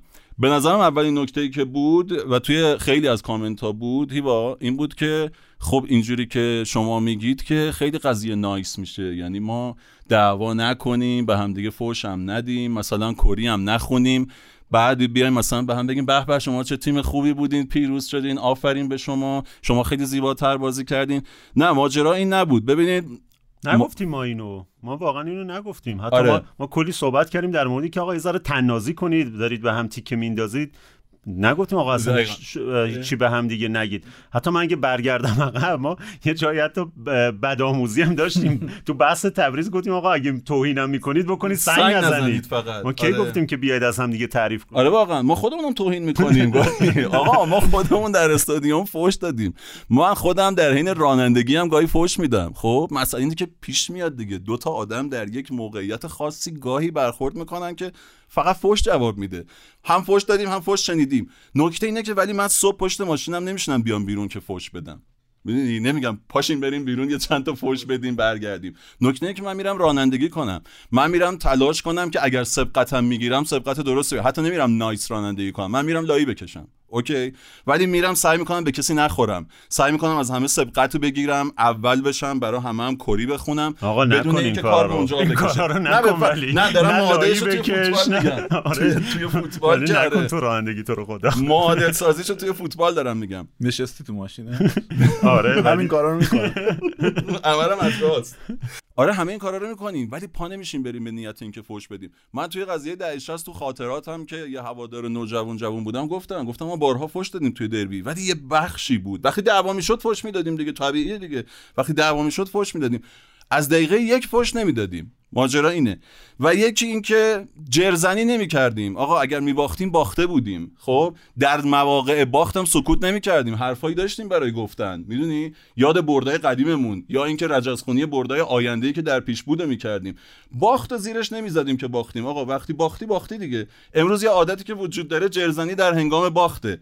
یعنی این بنا گذاشته شد توی این پنج سال و با این قضیه ها و دیگه سنت شد. یعنی شما بدون پرسپولیسیا به انتقام اون حرفای بابا مسعودی الان اومدن گفتن شما قهرمانیتون از بابا حمید دارین. قهرمانی های آینده میره سراغ باباهای آینده و جرزنی داره مد میشه. یکی از نکات مهمش اینه. اگه درباره این حرفی دارید بگید که بریم سراغ حرفای مردم. خب سه تا نکته در واقع. یکیش همین جرزنی. اینکه آقا دست رو دیگه به هم نزنین دیگه. یعنی اینجایی که دیگه یکی اومده رسیده به کیش یا مات دیگه نه یا میزو برگردون بگو نه اصلا نمی‌دونم اینجوری بوده. اگه به نظرت بازی فیر نیست. اصلا چرا میای توش؟ این همه تفریح و علاقه مندی خب برو سراغ اونا. ما گفتیم که آقا جر نزن تهش. یک. دو دنبال معنی تو هواداری نگردین. خب یعنی گفتیم اگه ما مثال خودمون رو زدیم و باقی هم فکر می‌کنم تهش برن بگردن ببینن همین شکلی هوادار فوتبال شدن. آقا ما دیگه از دوقلوی همسان خب شبیه تر به هم نداریم که. نادر نامدار ناصر نامدار. دو تا روزنامه نگار بسیار درجه یک و دوست داشتنی. یکیشون استقلالی یکیشون پرسپولیسی. دوقلو هن لباساشون عین همه واقعا مثلا با هم بعضی وقتا یه جمله رو میگن. ولی یکی از دیگه یه سفره. می‌دونی همه یه متغیران حتی همه یعنی ژنتیکشون یه یه یه چیزه. از تکثیر شدن یکیشون استقلالی شده یکیشون پرسپولیسی واقعا مثال نقض همه این تئوریایی که داروین های محترم دارن ارائه میدن تو زمین استقلال پرسپولیس. دنبال معنی نگردیم و حتی تو هواداری از تیمای خارجی هم واقعیت این ادامه داره. یعنی هم خودشون همینجا این ابر باشگاه ها دیگه کارکرد محلی ندارن که مثلا شما الان اینجا از بارسلونا. این- این نقطه ضعف شما بارسایی هست که فکر می‌کنید فقط یک جای فراتر از یک بله. باشگاه. شعار. میده. خب این مثلا شما اینجا طرفدار آرسنال میشی به خاطر کارگر زاده بودن طرفدار آرسنال نمیشی یا مثلا اگه طرفدار چلسی میشی به خاطر اشراف زاده بودنت باشه؟ آقا یه سال نگاه می‌کنی با مور- مورینیو این قهرمان میشه یا با ونگر این قهرمان میشه طرفدار اون تیمه شدی دیگه. همش هم اینجوریه یعنی اصلا دنبال معنی نباید گشت هواداری. یه مثال بزنم وسط حرفت. یه مثال بامزه بزنم در مورد همین تناقضه. ما یکی از دوستامون بوده که این طرفدار رئال مادرید بود و مدام میگفتش تیم پادشاهی تیم فلان. بعد این ور طرفدار پرسپولیس بود. میگفتش که جلوی تاج وایساده تیم مردمی همیشه میگم آقا تکلیف تو روشن کن. تو بالاخره با پادشاهی مشکل داری؟ پادشاه اونجا رو دوست داشت پادشاه اینجا رو دوست نداشت. و نکته سوم در این مورد اینکه آقا یه جایی وایستیم که بحث شکل بگیره. من اینو گفتم. آقا تو طرفدار هر تیمی باش و کری هم بخون. مس- مثالی که مشتبه زد در مورد اون کری بامزه که استقلالی با پرسپولیسیا خونده بودن که از ته جدول داد بزن شش تایی ببین صدات می‌رسه یا نه. و این تا کری بامزه دیگه خیلی زیاد. ولی تهش بس شکل بگیره. یه جوری نباشه که اگه یه آدمی اومد نشست این وسط یه حرفی زد که دقیقا مطابق طرفداری تو نبود؟ یعنی نیومد اون تیمی که تو طرفداریشو می‌کنی تحسین کرد؟ خب اگه این کارو نکرد تو بیای مثلا بهش بد و بیراه بگی. خب ما اینو گفتیم. وگرنه آقا شما طرفدار تیمت باش برو استادیوم فوشم بده. اصلا اصلا بحثی نیست. و چند تا بحث جانبی مطرح کردیم. خب یکیش مثلا در مورد خود بوغ بود. یه دوستی اومد مثال زد از ورزشگاه اه، شهید کرویوف هلند که گفت تو زل جنوبیش فکر کنم از شیپور واسه هماهنگی استفاده میشه. بله از تبل شیپور واسه هماهنگی استفاده میشه. فرق می‌کنه با اینکه هر جا هر شعاری می‌خواد شکل بگیره صدای بوغ بپیچه و اون صدا رو خفه کنه. این کارکردش متفاوته با اینکه دست بچه بوغ بدیم ببره تو استادیوم که بخواد در واقع صدا رو خفه کنه. یعنی یه بار فقط به صدایی که از استادیوم بلند میشه و صدایی که از استادیوم دیگه بلند میشه نگاه کنید تا ببینید چه شکلیه. و یه مسئله دیگه یه دوست دیگه ای کامنت گذاشته بود گفته بود که اصلا در سطح آدمیزاد نیست که بخواد راجع لیدرها حرف بزنه. من به این کاری ندارم. ولی ما بحث لیدرها مطرح کردیم چون حقیقت کتمان ناپذیر نابهنجاری کتمان ناپذیر تو استادیوممون هستن و اونان که فضای هواداری شکل میدن. یه دوستی اومده بود گفته بود که آقا شما یه جوری میگید انگار استقلال پرسپولیس یعنی باقی رو بردید بالا. مثلا نمی‌دونم تراکتور رو بردید بالا. نمی‌دونم نساجی رو بردید بالا. صنعت نفت رو بردید بالا. و گفتید آقا طرفدار تراکتور پرسپولیس ضعیفه نمی‌دونم فلان. نه ما اینو نگفتیم. گفتیم که آقا طرف اصلا هیچ فرقی با هم ندارن نهایتا. فقط اونجا focus کمتره. مثلا رو نس... استادیوم نساجی اونقدری نظارت نمیشه. واسه همین هنوز یه خورده مردمی تره ولی اینجا نظارت میشه. آدماش خب ما می‌شناسیم. آدمای شناخته شده تریان. ارتباطاشون با آدمهای غیر فوتبالی ارتباطای شناخته شده ایه اینجاها مثلا شما سر مسئله زنان می‌بینی که آقا از رشت صدا در میاد از بوشهر صدا در میاد از تبریز صدا در میاد از اصفهان صدا در میاد ولی از استقلال پرسپولیس صدا در نمیاد. یا مثلا سر ماجرای حالا کاری نداریم. از زاویه ما. سر ماجرای تعطیلی برنامه 90 شما می‌بینی آقا از قائم شهر صدا در میاد از نمی‌دونم پارس جنوبی صدا در میاد از آبادان صدا در میاد ولی از استقلال پرسپولیس صدا در نمیاد. اینجور جاها کنترل میشه. این استادیوم چون بزرگه نیاز به اجتماع بزرگتر داره و اجتماع بزرگتر نیاز به هماهنگ کننده ها داره که اینا رو یه سری آدما غرخ کردن. اگه ما راجع به این آدما صحبت کردیم به این ضرورت بوده که اینا حقیقت کتمان ناپذیر نابهنجاری کتمان ناپذیر ورزشگاه همونه حتی تو شبکه های اجتماعی هم تو کانال های هواداری هم که استقلال پرسپولیس دارن یه وقتایی یه پیامایی که به نظر می‌رسه پیام از یه جایی کار گفتن کرده کار, بله. کار سیاسی داره از اونجا از, اون از این کانالا میاد. آره کسی نمیده مثلا کانال هواداری سپید رود با 15 هزار طرفدار یا مثلا نمی‌دونم ملوان مثلا با 20 هزار تا طرفدار بخواد این پیامای سیاسی یا مثلا پیامایی که چه می‌دونم مثلا تلویزیون دوست داره پخش رو منتشر کنه اونان دارن این کار رو می‌کنن. علی آقای زبیحی همین ماجرایی که گفتی که معنای عمیقی ندیم به هواداریمون اومده در جواب این میگه که گاهی معنای عمیق هم داره. مثلا من دوستی دارم یا پسردایی که به خاطر عابدزاده طرفدار پرسپولیس شده بود توی جنگ برانکو کیروش چون طرفدار کیروش بود پرسپولیس رو بل کرد مثلا خب؟ حالا یه کری هم خونه چون خودش استقلالیه میگه پرسپولیس رو از پرسپولیس زده شد و عاقبت بخیر شد. نکته اینه که اینجا این که به خاطر اینکه با فلسفه برانکو مخالفی پرسپولیس رو رها کنی رو معادل این گرفته که فلسفه ای وجود داره در هواداری. مثلا برعکسش اینه که چون با برانکو موافقی پرسپولیسی بشی دیگه؟ نکته اینه که خب برانکو که معادل تاریخ پرسپولیس نیست که. برانکو یک مقطعی از پرسپولیسه. تو ممکنه با علی پروین به خاطر اینکه طرفدار فلسفه علی پروین بودی فلسفه علی اصغری میشه فلسفه پروین. به هر حال یا فلسفه علی دایی یا هر کسی بیای پرسپولیسی بشی. در یک مقطعی پرسپولیس یه شکل و شمایلی داشته یه درونیاتی داشته چه از لحاظ شکل بازی چه شکل اداره تیم. اینجوری تو موافق یا مخالف اون باشی. اینکه کد تاریخ پرسپولیس نیست. همین الان از شما بپرسم از پرسپولیس و برانکو چیزی مونده؟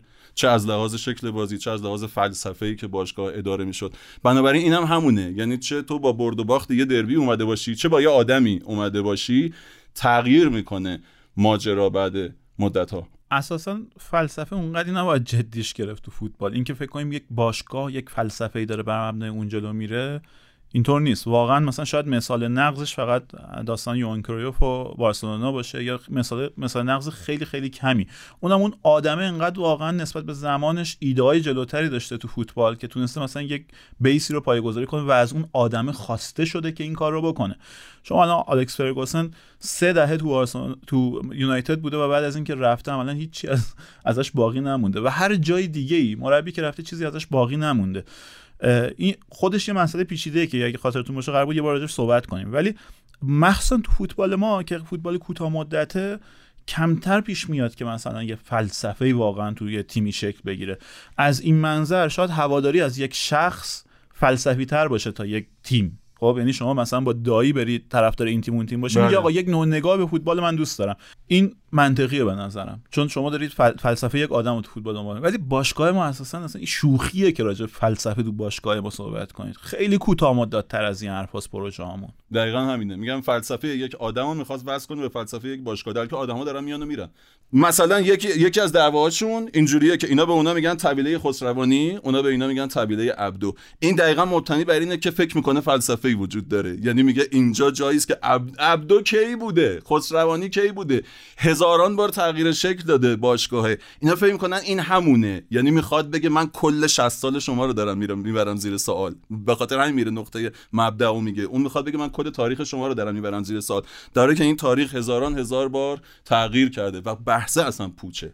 علاوه بر مربیا خودت هم اشاره کردی. آقا اصلا اصلا هویت این مدیریت و اینا بارها تغییر کرده. آدمایی اومدن که مثلا یارو اومده معاون رئیس جمهور اومده بعد تو میگی آقا تیمت هم همچنان مردمیه همچنان میگی همون تیمیه که مثلا سال آره. 50 و خورده ای مثلا چیز بوده مبناش حالا کسی گذاشته. بابا یارو این- اینجا اومده مثلا معاون رئیس جمهور وزیر اینا همه اومدن اینجا تو تیم تو. کلی آدم اومدن آدمای حکومتی نزدیک حکومت اومدن رفتن دیگه. اصلا هویت دیگه اصلا معنی نداره. درسته. یه نمونه دارم آقای صدرا احمدی به نظرم نمونه کامنتش نمونه بحث به ظاهر منطقیه که در باطن از هیچ منطقی پیروی نمی‌کنه. نکته اینه که ما قرار نیست همه کامنتاتون رو بزنیم ما نکته اینه که این یکی دوتایی که باگ داشت افتاد اول. میگه که اولا که هواداری و کلکل برای مکالمه و هیجان لازمه. این که هیچی. بعد میگه که هر سال یه تیمی خوبه ولی این که پنج سال پشت سر هم یه تیم اول بشه معلومه یه جای کار میلنگه. دلیلش چی؟ فقط تو بوندسلیگاست که یه دونه بایرنه و دائما می‌تونه قهرمان بشه. اینجا سپاهان هست تراکتور استقلال فولاد. شما این پنج سال و فاکتور بگیرید حرفتون درباره تاریخ فوتبال ایران درسته. یعنی اینکه ایشون معتقده که توی این پنج سال اون اتفاقای بابا مسعودی افتاده دلیلش هم اینه که فقط توی آلمانه که یه تیم اینقدر با بقیه فاصله ایتالیا داره چی؟ که یوونتوس؟ یوونتوس 9 سال قهرمان شد قبلش اینتر داشت 5 سال پشت سر هم قهرمان می‌شد توی فرانسه پاریس سن ژرمن 10 سال اخیر 8 تا قهرمانی قبلش لیون یک تاز بود فکر کنم 6 سال یا 7 سال لیون قهرمان شد توی انگلیس یه دهه دهه من یونایتد یه دهه دهه بعدیه و اصلا اتفاقا برعکسش خیلی منطقی یه تیمی که میفته رو دور برد رو دور برده. هم شخصیت برنده پیدا می‌کنه هم پول میاد. حالا تو ایران خیلی این رتبه مثلا تیم میره دوبار فینال آسیا ولی جایزش نمیاد. ولی به هر حال تاثیر می‌ذاره. بازیکنه می‌دونه بازیکن خوب وقتی سر دوراهی قرار می‌گیره میگه میرم تو تیمی که داره حرف از قهرمان میشه. و بنابراین میره تو اون تیمه. تیم جای ریسک کردن داره جای خریدای خوب کردن داره شخصیت برنده داره. تیمی که رفته چند فصل پایین زیر دست حریفش قرار گرفته طول می‌کشه تا این کاراکتر رو میلان. پیدا کنه. میلان چقدر طول کشید تا دوباره اومد بالا؟ خیلی بابا خود طبیعیه. پرسپولیس قبل از پنج سال قهرمانی مداومش نه سال جام نیده بود دیگه. یعنی همین کره که میخوندم و هرچی هم دست و پا می‌زد نمیومد نمیومد. آقای رویانیان کل بازیکنای ایران رو خرید و اون تیم رو از اون پایین نمی‌شد کشون بالا. خیلی سخت بود کشوندنش. تا راهش پیدا شد دیگه. حالا چند تا ستاره خیلی خیلی بزرگم یهو همزمان اومدن تو پرسپولیس مثلا مهدی طارمی یهو که الان داریم می‌بینیم چه سطحی از فوتبال داره ارائه میده. مثلا یهو تو این تیم اومد مربی خیلی بزرگی اومد تو اون تیم. یهو چند تا فاکتور کنار هم جمع شد و جواب گرفتن. من کاملا این پنج سال اخیر رو واقعیت خاطرم هست چون دیتیل بازی رو کردم. واقعا مثلا به لحاظ فنی هم شما نمی‌تونی خیلی این قهرمانی رو زیر سوال ببری. شاید شاید فقط قهرمانی سوم پرسپولیس سال آخر برانکو. اون سالی بود که مثلا به نظر میومد که لحاظ فنی مثلا استقلال شفر تیم بهتری بود ولی جامو داد به پرسپولیس. پیش میاد اینم باز. ولی واقعیت اینه که تو این حداقل چهار تا از این پنج دوره به لحاظ فنی اگه بخوایم نگاه کنیم دلایل موفقیت پرسپولیس مشهود بوده. و اینکه به نظر این ورش منطقی تر میاد. ولی ته این بحث این که آیا ما داریم میگیم در این پنج سال هیچ اتفاقی اون بالا نیفتاده ما نمی‌دونیم. آره، ما اون اینو پشت نمی‌دونیم. نبودیم. ولی اینکه تو با این منطق می‌خوای بگی قطعا افتاده هم نمیشه. می‌دونی چرا می- ما نمی‌تونیم بگیم که چرا آیا اتفاقی افتاده یا نه؟ چون اصلا اون بیسه بیس غلطیه اداره این دوتا باشگاه. شما وقتی یه, یه- یه- یک نهادی دولت یا هر چی وزارت ورزش جفت این باشگاه زیر مجموعه اینن. تو هر کاری بکنی هر کاری بکنی زیر سوالی. من مثال می‌زنم. یه فصلی بودش که پرسپولیس قهرمان لیگ شد و استقلال قهرمان حذفی فکر کنم همون دوره سلطانیفر یا دوره قبلیش آقای گودرزی بود. در بهترین حالت اینه که یکیشون قهرمان میشه یکیشون لیگ اینجوریه دیگه. یکی قهرمان شه یکی دوم. تو اون کسی که به عنوان وزیر به عنوان دولت همون موقعش هم آدم بازنده اون تیمی که دوم شده یعنی فقط از قهرمان کیفیتش پایین تر بوده دیگه. شما دوتا قهرمان که نمی‌تونی داشته باشی. اون می‌تونه زیر سوال ببره بگه آقا چرا این قهرمان شده من نشدم. می‌خوام بگم خیلی از این کوریایی که الان تو این چند سال زیاد شده از اون از اون در واقع بیس اشتباهی میاد که این برای مدیریت این دوتا باشگاه گذاشتن. یعنی وقتی شما دولت میاد جفت اینا رو با هم داره طبیعیه. یعنی همیشه این شک هست همیشه این چیز هست که آقا حداقل اگرم اعتقاد نداشته باشن می‌تونن جرزنی کنن. یعنی فرصت جرزنی میدی. اصلا اینکه یه متولی دارن به نظرم واقعا ماج... کلا همه ماجرا زیر سوال می‌بره دیگه. یعنی تا, تا وقتی که یه متولی واسه دوتا تیم وجود داشته باشه بحث بحث این که آقا تصمیم درستتر واسه کدوم باشگاه گرفته شده و اینا مطرح مترو این وجود نره جز اون نتیجه نهایی و وقتی این نتیجه هی داره تکرار میشه زیر سوال میره. ماجرای پرسپولیس و سلطانی فر و اینها یه مقدارم واقعا تو اون تضاد با داستان یعنی اون دوگانه پرسپولیس تیم ملی به هر حال خب یه خورده باید یعنی باید در نظر بگیریم دیگه. یه مقدار ذهنها رو بیشتر هم مشکوک می‌کنه به ماجرا که آقا مثلا یه خونه ایه که هم مال قرمز است هم مال آبی است هم مال زرده است هم مال سبز است. یه خونه است که فقط مال قرمز است و مثلا می‌بینی که در واقع وزارت خونه واسه این که مثلا یه آدمی رو از اون تیم ملی برداره یه مقدار این پرسپولیس دستاویز کرده یه مقدار در واقع رفتارایی کرده که سوء تفاهم برانگیزه. و این ممکنه که یه بخشی از این نگاه هم از اونجا بیاد. همش از اینجا میاد که آقا یک آدم دولتی متولی این تیمه. این تیم این این دوتا تیم باید از در واقع از زیر نظر دولت خارج بشن تا همین بحثا خاتمه پیدا کنه. وگرنه این بحثا خواهد بود. درسته. شکل وقتی شکل یه خانواده که یه پدری. پول تو جیبی میده به دوتا پسرش همیشه بین این پسرا دعوا خواهد بود که به من کمتر داد به اون داد. هر کی بره رو پای خودش واسه درست میشه. و یه نکته این که میگن مدیرای رد بالا تصمیم گرفتن که این تیم پنج سال قهرمان شه آقا ما نتیجه مدیریت مدیران رد بالا رو در ایران دیدیم دیگه همیشه. آره. به نظر من اگه کسی تصمیم گرفت پرسپولیس قهرمان شه سیاه جامگان قهرمان می‌شد مثلا. مگه میشه که یه نیروی اون بالا تصمیم بگیره اینجوری بشه و مو به مو اجرا بشه؟ چرا بقیه کاراشون مو به برنامه هاشون چرا بقیه‌اش نتیجه نمیده. حرف درست به نظرم اون تردید درست مال سید جهله که گفته اینا نمی‌خوام ما قهرمان قهرمان میشن. احتمالا نمی‌خواستن آره، که اون دیگه جر اعظمه که بعد از اینکه قهرمان شدی بگی نمی‌خوام ما قهرمان چرا تو بقیه زمینه ها توی بقیه مدیریت های تصمیم می‌گیرن تیم ملی قهرمان شه؟ چرا بقیه تصمیماتشون درست در نمیاد؟ آقا یه نظری که خیلی داریم و مثلا اینجا الان به عنوان مثال آقای موحد داره موحد خودمونه. اینه که هواداری از تیم محل تخلیه خشم و نفرت انباش شده از زندگی روزمره است. این امکان تخلیه رو بذاریم برای مردم بمونه. این همون حرفیه که همیشه میگن کجا میشه داد زد و فوش داد جز استادیوم و مردم عصبی و میرن اونجا و طبیعیه. خب، نه به کی فوش داد؟ به کی فوش دادش مهمه دیگه. آره. نه آقا از هر چرا می‌خوای خشمت خالی شه واقعا؟ این خشم خشم محترمیه و آقا بذار کسی که سر کسی که خشمگینت کرده خالی خب کن چرا می‌خوای چرا می‌خوای به اشتباه خالیش کنی؟ قدر اون خشم رو بدون. می‌دونی این مثل چیه؟ مثل اینکه زبالهاتو نه شب به جنگ ببری سر کوچه ببری بذاری سطل آشغال خونه همسایه. ماجرا این شکلیه. به تو اون جاش مشخصه که کجا باید ببری بدی. اگر این مسیرش بسته است و نمی‌تونی اونجا بذاری اون یه بحث دیگه است. ولی جاش تو سطل خونه همسایه نیست. این که من خشمی که مال کسی دیگه است بیارم روی تو خالی کنم. بعد به نظر من فهمیدن این جمله باید کمک کنه به اینکه من اونجا کمتر خشممو سر طرفدار تیم رقیب خالی کنم. نه اینکه برعکس عمل کنه. یعنی ما میایم میگیم که یه خشم انباشته ای داریم. اوکی. پس حق داریم. نه این پس حق داریمش اشتباهه. وقتی که فکر می‌کنیم و وقتی که به این میاندیشیم که منبع این خشم از جای دیگه است در لحظه که می‌خوایم خشم رو خالی کنیم این یادمون میاد که این مال این نیست. این مال این این خشم مال این نیست. من باید به جای دیگه پیاده کنم و اگر نمی‌تونم این بنده خدا تقصیری نداره. اینکه من برم اونجا حالا جا باز زباله هامو بذارم تو سطل زباله همسایه به نظرم نگاه درستی نمی‌تونه باشه و من امیدوارم که سطل آشغالی سر کوچه پیدا بشن. آقای هادی هادیان گفتن که چرا ما هوادارا بعد از این همه سال نباید یه سرود متحد برای تیممون داشته باشیم؟ آره والا.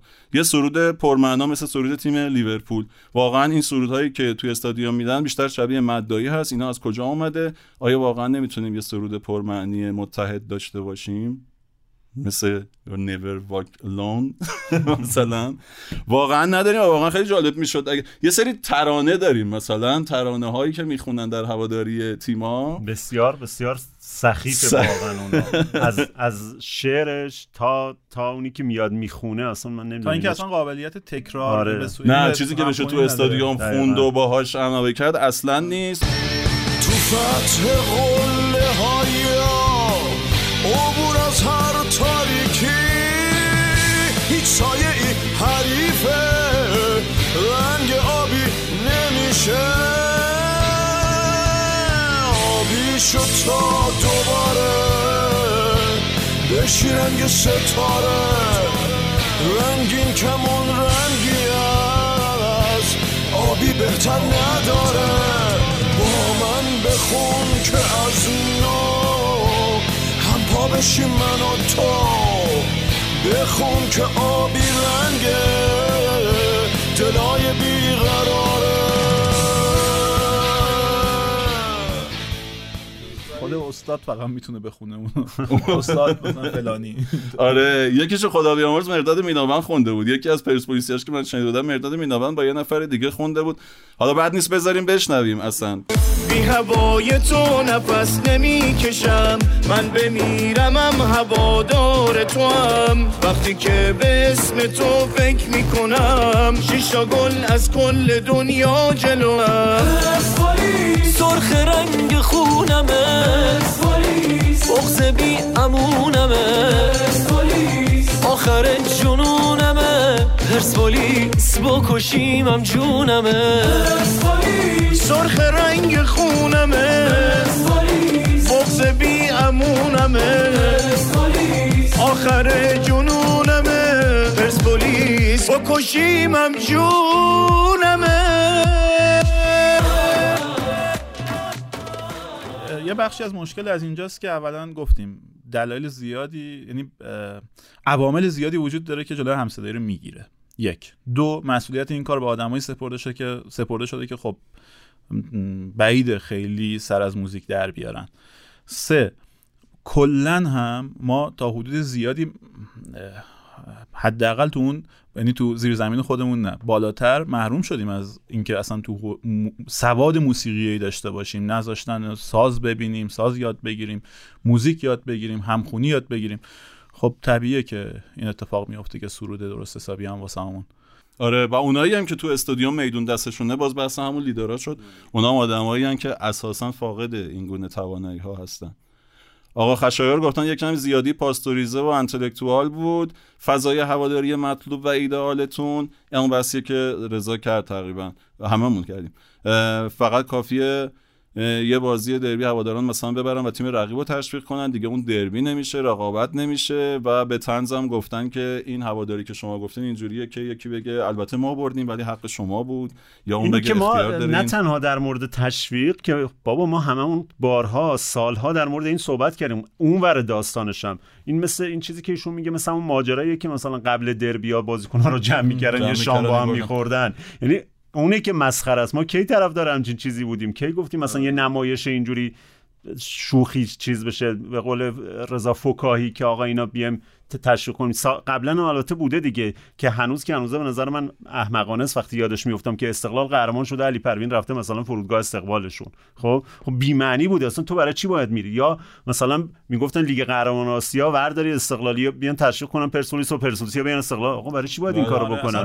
ملی. آره آره تبدیلش ملی. می‌کردن به بازی ملی. که هنوزم هست البته اون. که میگن آقا این بازی ملیه اینو حالا ملی نگاه کنید. گزارشگر تلویزیون میاد میگه یه جوری گزارش می‌کنه انگار واقعا گزارش بازی تیم ملیه در حالی که نیستش. نصف تماشاچی های اون بازی دوست دارن اون تیم نبره اون لحظه. و تو حق نداری یه جوری گزارش کنی که انگار مثلا همه دوست دارن الان پرسپولیس ببره یا استقلال ببره. اینجوری نیست اصلا. یه نکته خیلی خوبه که از اون دوران عبور کردیم. من یادم میاد که بازی پرسپولیس آلیما بازی معروف که پرسپولیس 5 هیچ برد کامبک زد استقلالی‌ها رو بردن تشویق کردن واقعا. با این شوری که هفته بعدش پرسپولیس استقلال با نفباخور ازبکستان داشت این اتفاق افتاد. و یه خاطره عجیب من دارم که تو بازی داخلی این اتفاق افتاد. یعنی لیگ سال 74 لیگ چندم. 74 آزادگان پرسپولیس استقلال جفتشون بعد شروع کرده بودن. و بهمن داشت یک تازی می‌کرد. بعد هفته چهارم پرسپولیس خورد به بهمن. پرسپولیس استقلالی یه جور عجیبی متحد شدن یعنی احساس کردن که یه تیم دیگه غیر از سرخابیه واسه چی باید بیاد بره قهرمان شه؟ و بهمن اولین فصلی هم بود اومد بالا. به نظرم جز سالایی بود که اگه این توهم این که آقا نذاشتن یه تیم قهرمان شه به نظرم اون سال اون ساله که واقعا نذاشتن. واقعا نذاشتن. بهمن. آخرش به زور پرسپولیس قهرمان کرد هفته چهارم بازی پرسپولیس بهمن من یادمه که استقلالی اومدن پرسپولیس رو تشویق کردن جلوی بهمن و خدا رو شکر که از اون سالها عبور من کرد تحت تاثیر همین فضا بچه که بودم طرفداری که از این دوتا تیم بودم یه تیم رقیب تو لیگ قهرمانان رفته بود شکست خورد و من گریه کردم باورتون میشه من گریه کردم تحت تاثیر تلویزیون. یعنی اینقدر چیز کرد که آقا این بازی ملی و ایناست. مثلا من یادمه اونجا مثلا چیز برادر میگه آقا تو کی طرفدار اینا نیستی برای چی داری گریه می‌کنی؟ گفتم نه این بازی مثلا مهم بوده و اینا.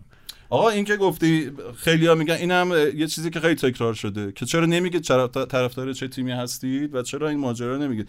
والا من هر جور نگاه می‌کنم نمی‌فهمم چرا یه نفر باید بخواد که بدونه که ما طرفدار چه تیمی هستیم واقعیتش. یعنی دلیلش چیه؟ برگردن تو خودشون ببینن دلیلش چیه که می‌خوام بدونم ما چرا طرفدار چه تیمی هستیم؟ ما خب اومدیم داریم نظرمون راجع هر هر رویدادی راجع به استقلال پرسپولیس و سایر تیم ها سایر موضوعات سایر آدم ها میگیم و واقعا اهمیتی نداره. نهایتا شاید علاقه مندی به یکی از این دوتا تیم یا هر تیم دیگه ای ما رو علاقه من به فوتبال کرده و هر آدم دیگه که تو این فوتبال می‌بینیم همین هم هست. خب یعنی ممکنه اصلا این مال گذشته مال گذشته. تموم شده باشه. کمرنگ شده کمرنگ باشه شده. تموم شده باشه. هر چی.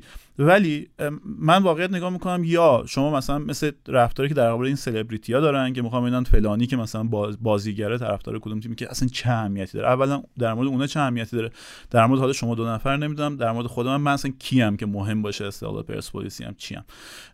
و یا اینکه دنبال این باشه که در بیاریم من مثلا استقلالی و پرسپولیسی هم که بعدا این شابلون رو بندازی رو تمام نظراتم و بگی آها نگاه کن حالا آره. خودت که خودت بودی. تو خودت نگاه کن؟ ببین اصلا چی ازت می‌خواد که بفهمی که من استقلالی یا پرسپولیسی چه اهمیتی واسه چیت اهمیت داره این؟ اگه می‌خوای یک فکر می‌کنی چرخه باطلی وجود داره که بشکنه که میگید آقا تو تلویزیون نمیگن و اینا به نظر من این چرخه باطل اونجا نیست. چرخه باطل اینجاست که ما واسه مهمه که آقا فلانی استقلالی پرسپولیسی ما باید بدونیم که آقا فلانی یک آدم آدم یا استقلالی یا پرسپولیسی یا طرفدار تیم دیگه وقتی فوتبالیه طرفدار یه تیمیه که فوتبالی شده. ولی به هر حال الان آدمی که داره این حرفا رو می‌زنه. دیگه اصلا اهمیت استقلالی یا پرسپولیسی من در مورد چون کار روزنامه‌نگاری کردیم من این سوال همیشه بودش دیگه. تو می‌گفتن آقا شما مثلا تو رسانه‌تون طرفدار کدوم تیمید؟ من گفتم آقا شما رسانه منو ببینید. اگه متوجه نشدی یعنی اینکه من کارمو یعنی من من یعنی طرفدار نیستم اونجوری که تو فکر می‌کنی. اگر طرفدار بودم خب تو کارم باید نشون می‌دادم اینو دیگه. اگر من خیلی یکی از این دو تیم برام مهم بود می‌رفتم رسانه هواداری. می‌رفتم یه رسانه هواداری را مینداختم مثل خیلی از دوستانی که الان هستن. یارو اصلا رسانه هواداری هم نداره تو توییترش خیلی علنی داره میاد از یه تیم طرفداری می‌کنه. هر جایی که از طرفداری می‌کنه اون اون مسئله خیلی براش مهمه و تو هم پذیرفتی اونو. ولی من واقعا اونقدر برام مهم نیست و تو کارم هم حتی تو نتونستی متوجه بشی. یعنی اینکه آقا بس اون اهمیتی نداره. دیگه چرا اینقدر بهش اهمیت میدی؟ برای خود من مهم نیست این ماجرا که یه روزی من چجوری طرفدار یه تیمی شدم. الان آیا هست اون علاقه؟ چقدر هست؟ چقدر کم رنگ شده؟ و چقدر اصلا جدیه برام؟ وقتی اینقدر جدی نیست من نمی‌دونم چرا اینقدر برای بقیه جدیه. درست. همینجا حداقل 20 بار حد زدن که ما استقلالی هستیم. هر کدوممونو. و حداقل 20 بار حد زدن که پرسپولیسی ببین یه. مثال همون دیگه حرف تو رو ثابت عادل فردوسی پوره. عادل فردوسی پور سالها بحث بود که آقا این طرفدار کدوم تیمه؟ بابا این بنده خدا تو می‌تونی انتا مثال بیاری که پدر استقلال رو در آورده به قول خودشون و همونقدر در مثال بیاری که پدر پرسپولیس رو در آورده با پیگیریاش خب؟ خب حالا اینکه در بچگی در نوجوانی طرفدار کدوم تیم بودی دیگه چه اهمیتی داره؟ شما میگید مثلا طرفدار یه مربی اومد آقای فراز کمالون گفت نه اون من می‌شناسم طرفدار پرسپولیس بوده. خب بزرگترین پرسپولیسی ها فکر می‌کنم بزرگترین ضربه رو عادل بهشون زده. سر ماجرای تارمی و سر حالا چه اهمیتی داره؟ آیا عادل یه روزی طرفدار پرسپولیس بوده یا نه؟ و تو می‌خوای ولی اینو در بیاری که یه روزی آقای فراز کمالوندی فراد مجیدی کی یه جایی بیاد نه نه تو من یادم تو پرسپولیسی بودی. اون جایی که فکر می‌کنه داره این ن- یعنی یقشو می‌گیره نقدش می‌کنه بعد بحث رو ببره توی مسیری که خب اونجا دیگه بحث مسیر منطقی نیست. بیا بگه نه تو یه برچسبی بهش بزن چون تو پرسپولیسی هستی داری این حرفو می‌زنی چون تو استقلالی هستی داری این حرفو می‌زنی. آره یه چیزی که من به حرفتون اضافه کنم اینه که بعد از سالها کار تو رسانه دیگه چیزی از هواداری آنچنان باقی نمیمونه اصلا. نزدیکی به این آدما؟ نزدیکی به این آدما انقدر سنباده می‌خوره تو وقتی از نزدیک میبینیشون من یادمه با یه بازیگری مصاحبه می‌کردم تو حوزه سینما یه بازیگر کمدی. بعد یاد کرد از یه بازیگر دیگه ای که خیلی قدیمی تر از خودش بود مثلا مال دو از قبلتر و خیلی بوت اون حوزه. گفت ای کاش هیچ وقت از نزدیک ندیده بودمش. گفت این آدم بوت من بود. قبل از اینکه از نزدیک ببینمش کاراشو می‌دیدم. من مخاطب بودم و اون هنرمند بود. و آدمی بود که عکسش رو دیوار خونم بزنم مثلا. و دو بار که از نزدیک دیدمش و با هم کار کردیم رفتارش اخلاقش فرمش قرایی که می‌زد کارایی که می‌کرد بی اخلاقیاش این آدمو از چشم من انداخت. یکی از پدیدهایی که من در زندگی ازش لذت میبردم حذف شد و دیگه نمی‌تونم ازش لذت ببرم. این اتفاق برای ما در مورد خیلی از فوتبالیستا افتاده و فوتبالیستایی که تو تیم محبوبمون بازی می‌کردن.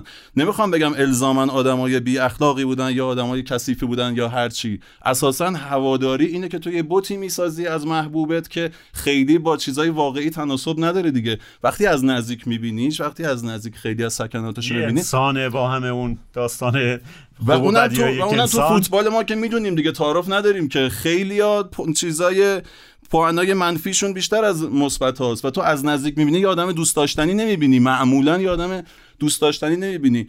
تو چی از هواداریت باقی میمونه؟ کل خاطره دارم از آدمایی که می‌دونی وقتی از نزدیک دیدمشون در واقع خیلی تفاوت کرد با اون چیزی که قبلا تو ذهنم بود ازشون. یه دوستی با اسم بارسا.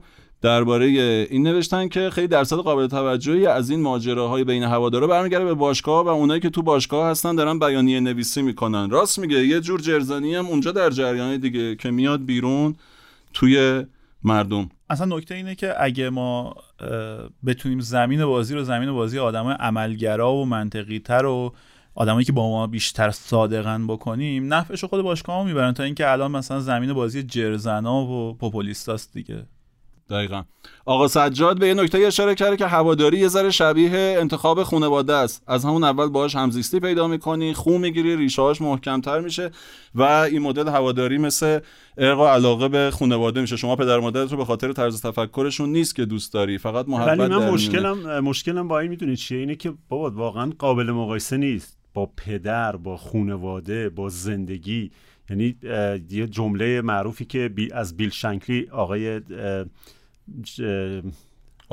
آقای حاج خیلی دوست داشت و مدام تو تلویزیون تو برنامه مختلف انبارین رو تکرار کرده بود و استفاده کرده و همه می‌گفتن به چه جمله ای یه جمله معروفیه که میگه که بعضی فکر می‌کنن که فوتبال مسئله مرگ و زندگیه در حالی که فراتر از مسئله مرگ و زندگی اصلا نیست ابدا نیست. فراتر که نیستی چی خود مرگ و زندگی هم نیست. آقا مرگ و زندگی دیگه ما بالاتر از این نداریم. چرا فوتبال فکر می‌کنی که مسئله مرگ و زندگیه؟ وقتی اینجوری نگاه کنی بهش اون وقت تبدیل میشه به همین ماجرایی که فکر می‌کنی که آقا اگر طرف مقابلت مثلا با تو هم نظر نیستش از یه تیم تیم دیگه داره طرفداری می‌کنه این شر و تو هر اتفاقی تو اردوگاه تو و تیم محبوب تو بیفته این خیر مطلقه. واقعا اینجوری نیستش. این همه صحبت کردیم در مورد این. فوتبال یه, یه لذت یه, یه سرگرمیه. و می‌تونی باهاش حال کنی. من خودم واقعا هیچ هیچ جایی چیزی مثل فوتبال برام سرگرم. من خانوادم آسیه نه دست من. هر بازی مزخرفی تو هر لیگی رو دنبال می‌کنم. یعنی مدام میشینم فوتبال می‌بینم ولی اصلا آدم معتقد نیستم که مسئله مرگ و زندگیه. حالا یه جمله دیگه هم هست که میگه نمی‌دونم مال کیه که میگه آدم همسرش هم ممکنه عوض کنه ولی تیمش رو عوض نمی‌کنه. می‌خوام بگم ارق علاقه به تیم آره می‌تونه اونجوری باشه ولی میگم طبق اون مثال تو میای میری وامیستی پشت سر پدرت چون پدرت همسرت که مدام می‌تونی عوض کنی که خیلی یه زمانی این تابو بوده و نه عوض کردن همسر که تابو الان که دیگه تابو نیست. نه می‌خوام بگم که آقا می‌گیری به تیمت رو به مسابقه خانوادت می‌بینی و مایستی پشتش اوکی. ولی نگو تمام حق با ماست و فلسفه رو کلا من وایسادم چون تیممه. و اصلا دعوا رو تو جاهای عمیقترش نبر که مجبور بشی گزاره های نادرست هی پشت سر هم بگی. تیممه دارم ازش دفاع می‌کنم و به خاطرش فریاد می‌زنم. یه دونه کامنت داریم از دال نون که رضا خیلی دوستش داره و رضا میگه باید اینو با طلا نوشت. در رابطه با هواداری عمیقا بر این باورم که مدتیه به صورت هدفمند با رنگها مرزهای جنگی رو برای ما تعریف می‌کنن. ما نمی‌تونیم رقیب هم باشیم. موافقش نیستم. این طرف بذار تا آخر بخوام شاید موافق شد. این طرف و اون طرف مرزها حکم جنگ صادر میشه و ما نمی‌تونیم هیچ صدای واحدی تشکیل بدیم. یه سری مسائل رنگ بر نمیدارن. میشه پرسپولیسی بود و بوریا رو دوست داشت میشه پرسپولیسی بود و آرزوی رفتن ترابی رو داشت. به نوعی میگه دوست دارن دو قطبی رو ندارم. آخرش که فکر کنم هیچ کس مشکل نداره نه ولی. ولی بحثم اینه که این که فکر کنیم همه اینا داره سازماندهی میشه یک جایی من با این مخالفم. اینکه خیلی موفق باشن تو سازماندهیشون حالا موافقم چرا جای دیگه. موفق نیستن؟ نه نه. اینکه بخوان این کارو بکنن با اینکه تونسته باشن فرق می‌کنه. ولی دیگه واقعا بعد این همه سال که همش حرف راننده تاکسی و درست آب در اومده اجازه بدید ما بعضا با این دوستان موافق باشیم دیگه. آره. یه کامنت دیگه هم که به نظرم خیلی خوبه. فرزاد ایمیج میگه همه ما فوتبال رو دنبال می‌کنیم که به کمکش لحظات دراماتیک رو تجربه کنیم. لباس یه تیم و باشگاه رو میپوشیم. علاوه بر هویت جمعی به درام می‌رسیم. اما مشکل از جایی به وجود میاد که چنان در اون نقش هواداری فرو میریم که حتی مناسبات غیر فوتبالیمون هم تحت تاثیر قرار میده. به شرط که البته مناسبات غیر فوتبالی داشته باشیم. من یا هوادار فوتبالی می‌دونم که چیزی جز اون مناسبات اساسا ندارن. و به کل منطق و استدلالمون تحت شعاع قرار می‌گیره در این مواقع. در چنین شرایطی هر آنچه به تیم ما مربوطه میشه خیر مطلق و هر آنچه به تیم رقیب مربوطه شر مطلق.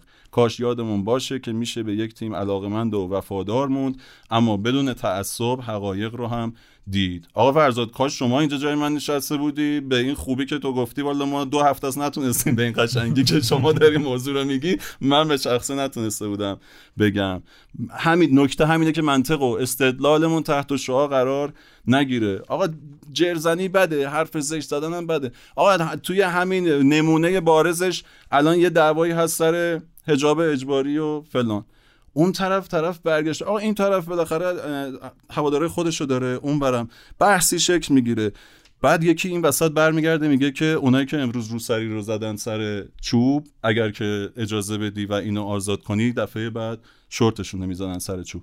یا آدم عادی هم نیست تازه. معاون متاسفانه. یه وزارتخونه است. این نمونه بارز اینه که توی بحث تو از مدار عقل و منطق و همه چی خارج بشی. ما میگیم تو فوتبال این اتفاق نیفته. یعنی طرف یه جمله میگه هم منطقی نیست هم تمام چرک و عفونتی که توی مغز گویندشه توی اون لحظه می‌زنه بیرون. هم این که نمیشه ثابتش کرد. هم این که تهمته. تهمت آقا مگه مذهبی نیستی؟ تهمت گناه کبیر است. همین که تهمته. هم قابل اثبات نیست. و همین که بحث رو توی کوچه بنبست گیر میندازه و نمیشه ادامه داد. این اگرها مشابهش تو فوتبال حالا به اون شدت نیست واقعا. به اون شدت چندشاور نیست. ولی توی فوتبال طرف میگه این تیمو دست فرگوسن هم می‌دادی هیچی نمی‌شد. خب ما بحثو چجوری با تو ادامه بدیم؟ بریم فرگوسن رو بیاریم تیمو بدیم دستش یک سال صبر کنیم. یا آقای سپر ایدری پیشکسوت پرسپولیس میگه پرسپولیس خیلی ظلم می‌کنن. این ظلم اگر به استقلال می‌شد این تیم اصلا سقوط می‌کرد لیگ یک. خب چیکار کنیم؟ این جمله تو الان این چه گزاره ایه؟ محکمه پسنده چیه؟ مغلط هست اینا. چجوری میشه بله. ثابت کرد یا نه، ردش کرد؟ این از جرزنی فراتره مغلط هست. اگر این کارو بکنی اون میشه. خب چیکار کنی یک دوست عزیزی به نام محمد رضا امدادی هم یه کامنت مفصل دارن که بخش مهمش به نظرم جاییه که میگن بپذیره که در بحث طرفداری تو ایران دچار سانتیمانتالیسم و نگاه از بالا به پایین و بیانصافی در حق طرفدارای استقلال و پرسپولیس شدید. این که ما خیلی ناکسیم و اول طرفدار تیمای شهرمونیم و فرهنگ هواداری و طرفداری تیمای شهرستانی خیلی بهتر و جلوتره. بوق نداریم اینجا. با توجه به اتفاقات که مثلا در تبریز و اصفهان برای پرسپولیس و کمتر استقلال میفته به نظرم این حرفا بیشتر شوخیه. خب ببین این همون نوع نگاهیه که ریشه خیلی از مشکلات توشه. اینکه کلا فقط منم و دشمن من. یعنی این دو قطبیه. اگه می‌خوایم از این فضای دشمن پنداری اینا خارج شیم یکی از راهاش اینه که واقعا بتونیم فوتبال از این دو قطبی خارج کنیم. قطبای دیگه ای شکل بگیره. از این حالت رئال و بارسا خارج شه مثلا به یونایتد سیتی چلسی تاتنهام آرسنال لیورپول و بقیه در واقع تبدیل شه. قطب شکل بگیره تو این فوتبال. شما نگات اینجوریه به فوتبال. فکر می‌کنی آقا یه توی یا فقط در رقیبت ما میگیم نه. اصلا یک خانواده واقعا فوتبال شکل داده. این نگاه نگاه اشتباهیه. نگاهی که شما فکر می‌کنی فقط خودت مهمی و حالا نهایتا اونی که دشمنت مهمه. همین نگاه تو بیانیه این هفته با اه، باشگاه پرسپولیس تو بازی اون ملوان بوده که اومده گفته که مثلا حق سید جلال بوده که واسم با یک باشگاه بزرگ خارجی. اگه قرار بود یه باشگاه بزرگ خارجی حق سید جلال باشه مقابلش هم باید یک باشگاه بزرگ خارجی بازی می‌کرد. تو چرا اصلا؟ تو تو, تو کی این وسط؟ تو ملوان شروع و پایان کریر جلال بودی و چی از این قشنگتر؟ اینقدر احترام واسه یه باشگاه دیگه که این لیگ رو شکل داده این لیگ که همه وجود تو از برقراری این لیگه اینقدر احترامو نمی‌ذاری. قبلا مدیراتون نذاشتن. موقعی که تو دوره صفای فرانی تقریبا خیلی نزدیک شده بودیم به اینکه مسئله حق پخش رو حل کنیم خیلی نزدیک شده بود فوتبالمون. یهو مدیر عامل استقلال پرسپولیس تطمی شدن رفتن نشستن گفتن که آقا بقیه چه اهمیتی داره؟ فقط بازی ما رو تلویزیون داره پخش می‌کنه. رفتن نشستن. یه لابیایی کردن. یه دیلی کردن. کلا برنامه رو به هم زدن. واسه اینکه تمام حق و پخش واسه خودشون می‌خواستن. فکر می‌کنم فقط خودشون هم که مهمن. این نگاه این که فقط من مهمم و رقیبم مهمه شاید واسه تو کار کنه. ولی این اصلا موتیفیه که این فوتبال ما رو به این کلاف سردرگم تبدیل کرده. و ما نگاهمون به فوتبال این شکلی نیست. ضمن اینکه اصرار دارن که مثلا ما از پرسپولیس استقلال می‌خوایم عبور کنیم برسیم به اون تیما در حالی که ما خودمون اگه برن آمار مالکیت بگیرن باز توی پادکست ما بالاترین مالکیت تو مال آره. پرسپولیس استقلاله. ما می‌خوایم به اونا به اندازه خودشون احترام بذاریم. احترام بزنیم و اینکه به اطلاعیه باشگاه پرسپولیس اشاره کردی یه نکته خوبی هم اگه داشت بعد بعدش این که عذرخواهی کردن. عذرخواهی حتی عذرخواهی ندیده بودیم زیاد. شاید ناخودآگاه همون چیزی که تو میگی تو ناخودآگاه جا افتاده که آقا ما یه تیم بزرگیم بقیه تیم‌های کوچیکن. اینو من منکرش نیستم. ولی به نظرم وقتی عذرخواهی کردم اینا فهمیدن که کارش چیزی بوده دیگه. یه سوتی بوده. بیشتر آره. سوتی بوده و بعدش بلا فاصله همونطور که سوتی رو گفتی واقعا عذرخواهی هم کم دیده بودیم. آقا یه جوکی بود می‌گفت که طرف رفت زنش نصف شب بود دکتر اورژانس گفت این دلش درد می‌کنه ناراحتی داره اینا. یه مسکنی چیزی بده تا فردا ببریمش بشه دکتر درست حسابی. باشگاه پرسپولیس دقیقا همین کارو کرد. من این جوک هم اگه شنیده بودن حتی. این کارو نمی‌کردن. ولی همچنان هم بازیه معلوم نیست که برگزار میشه یا نه.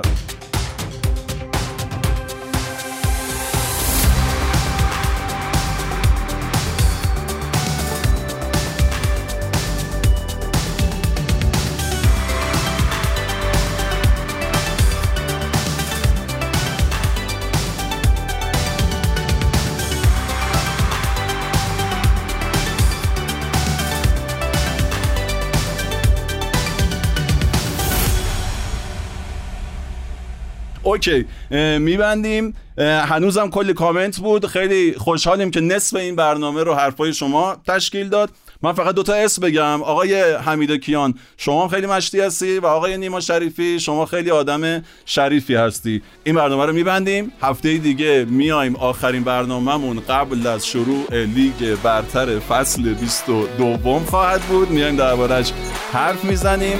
امیدوارم که تونسته باشیم حق مطلب رو ادا کنیم. خیلی دوستتون داریم. خدا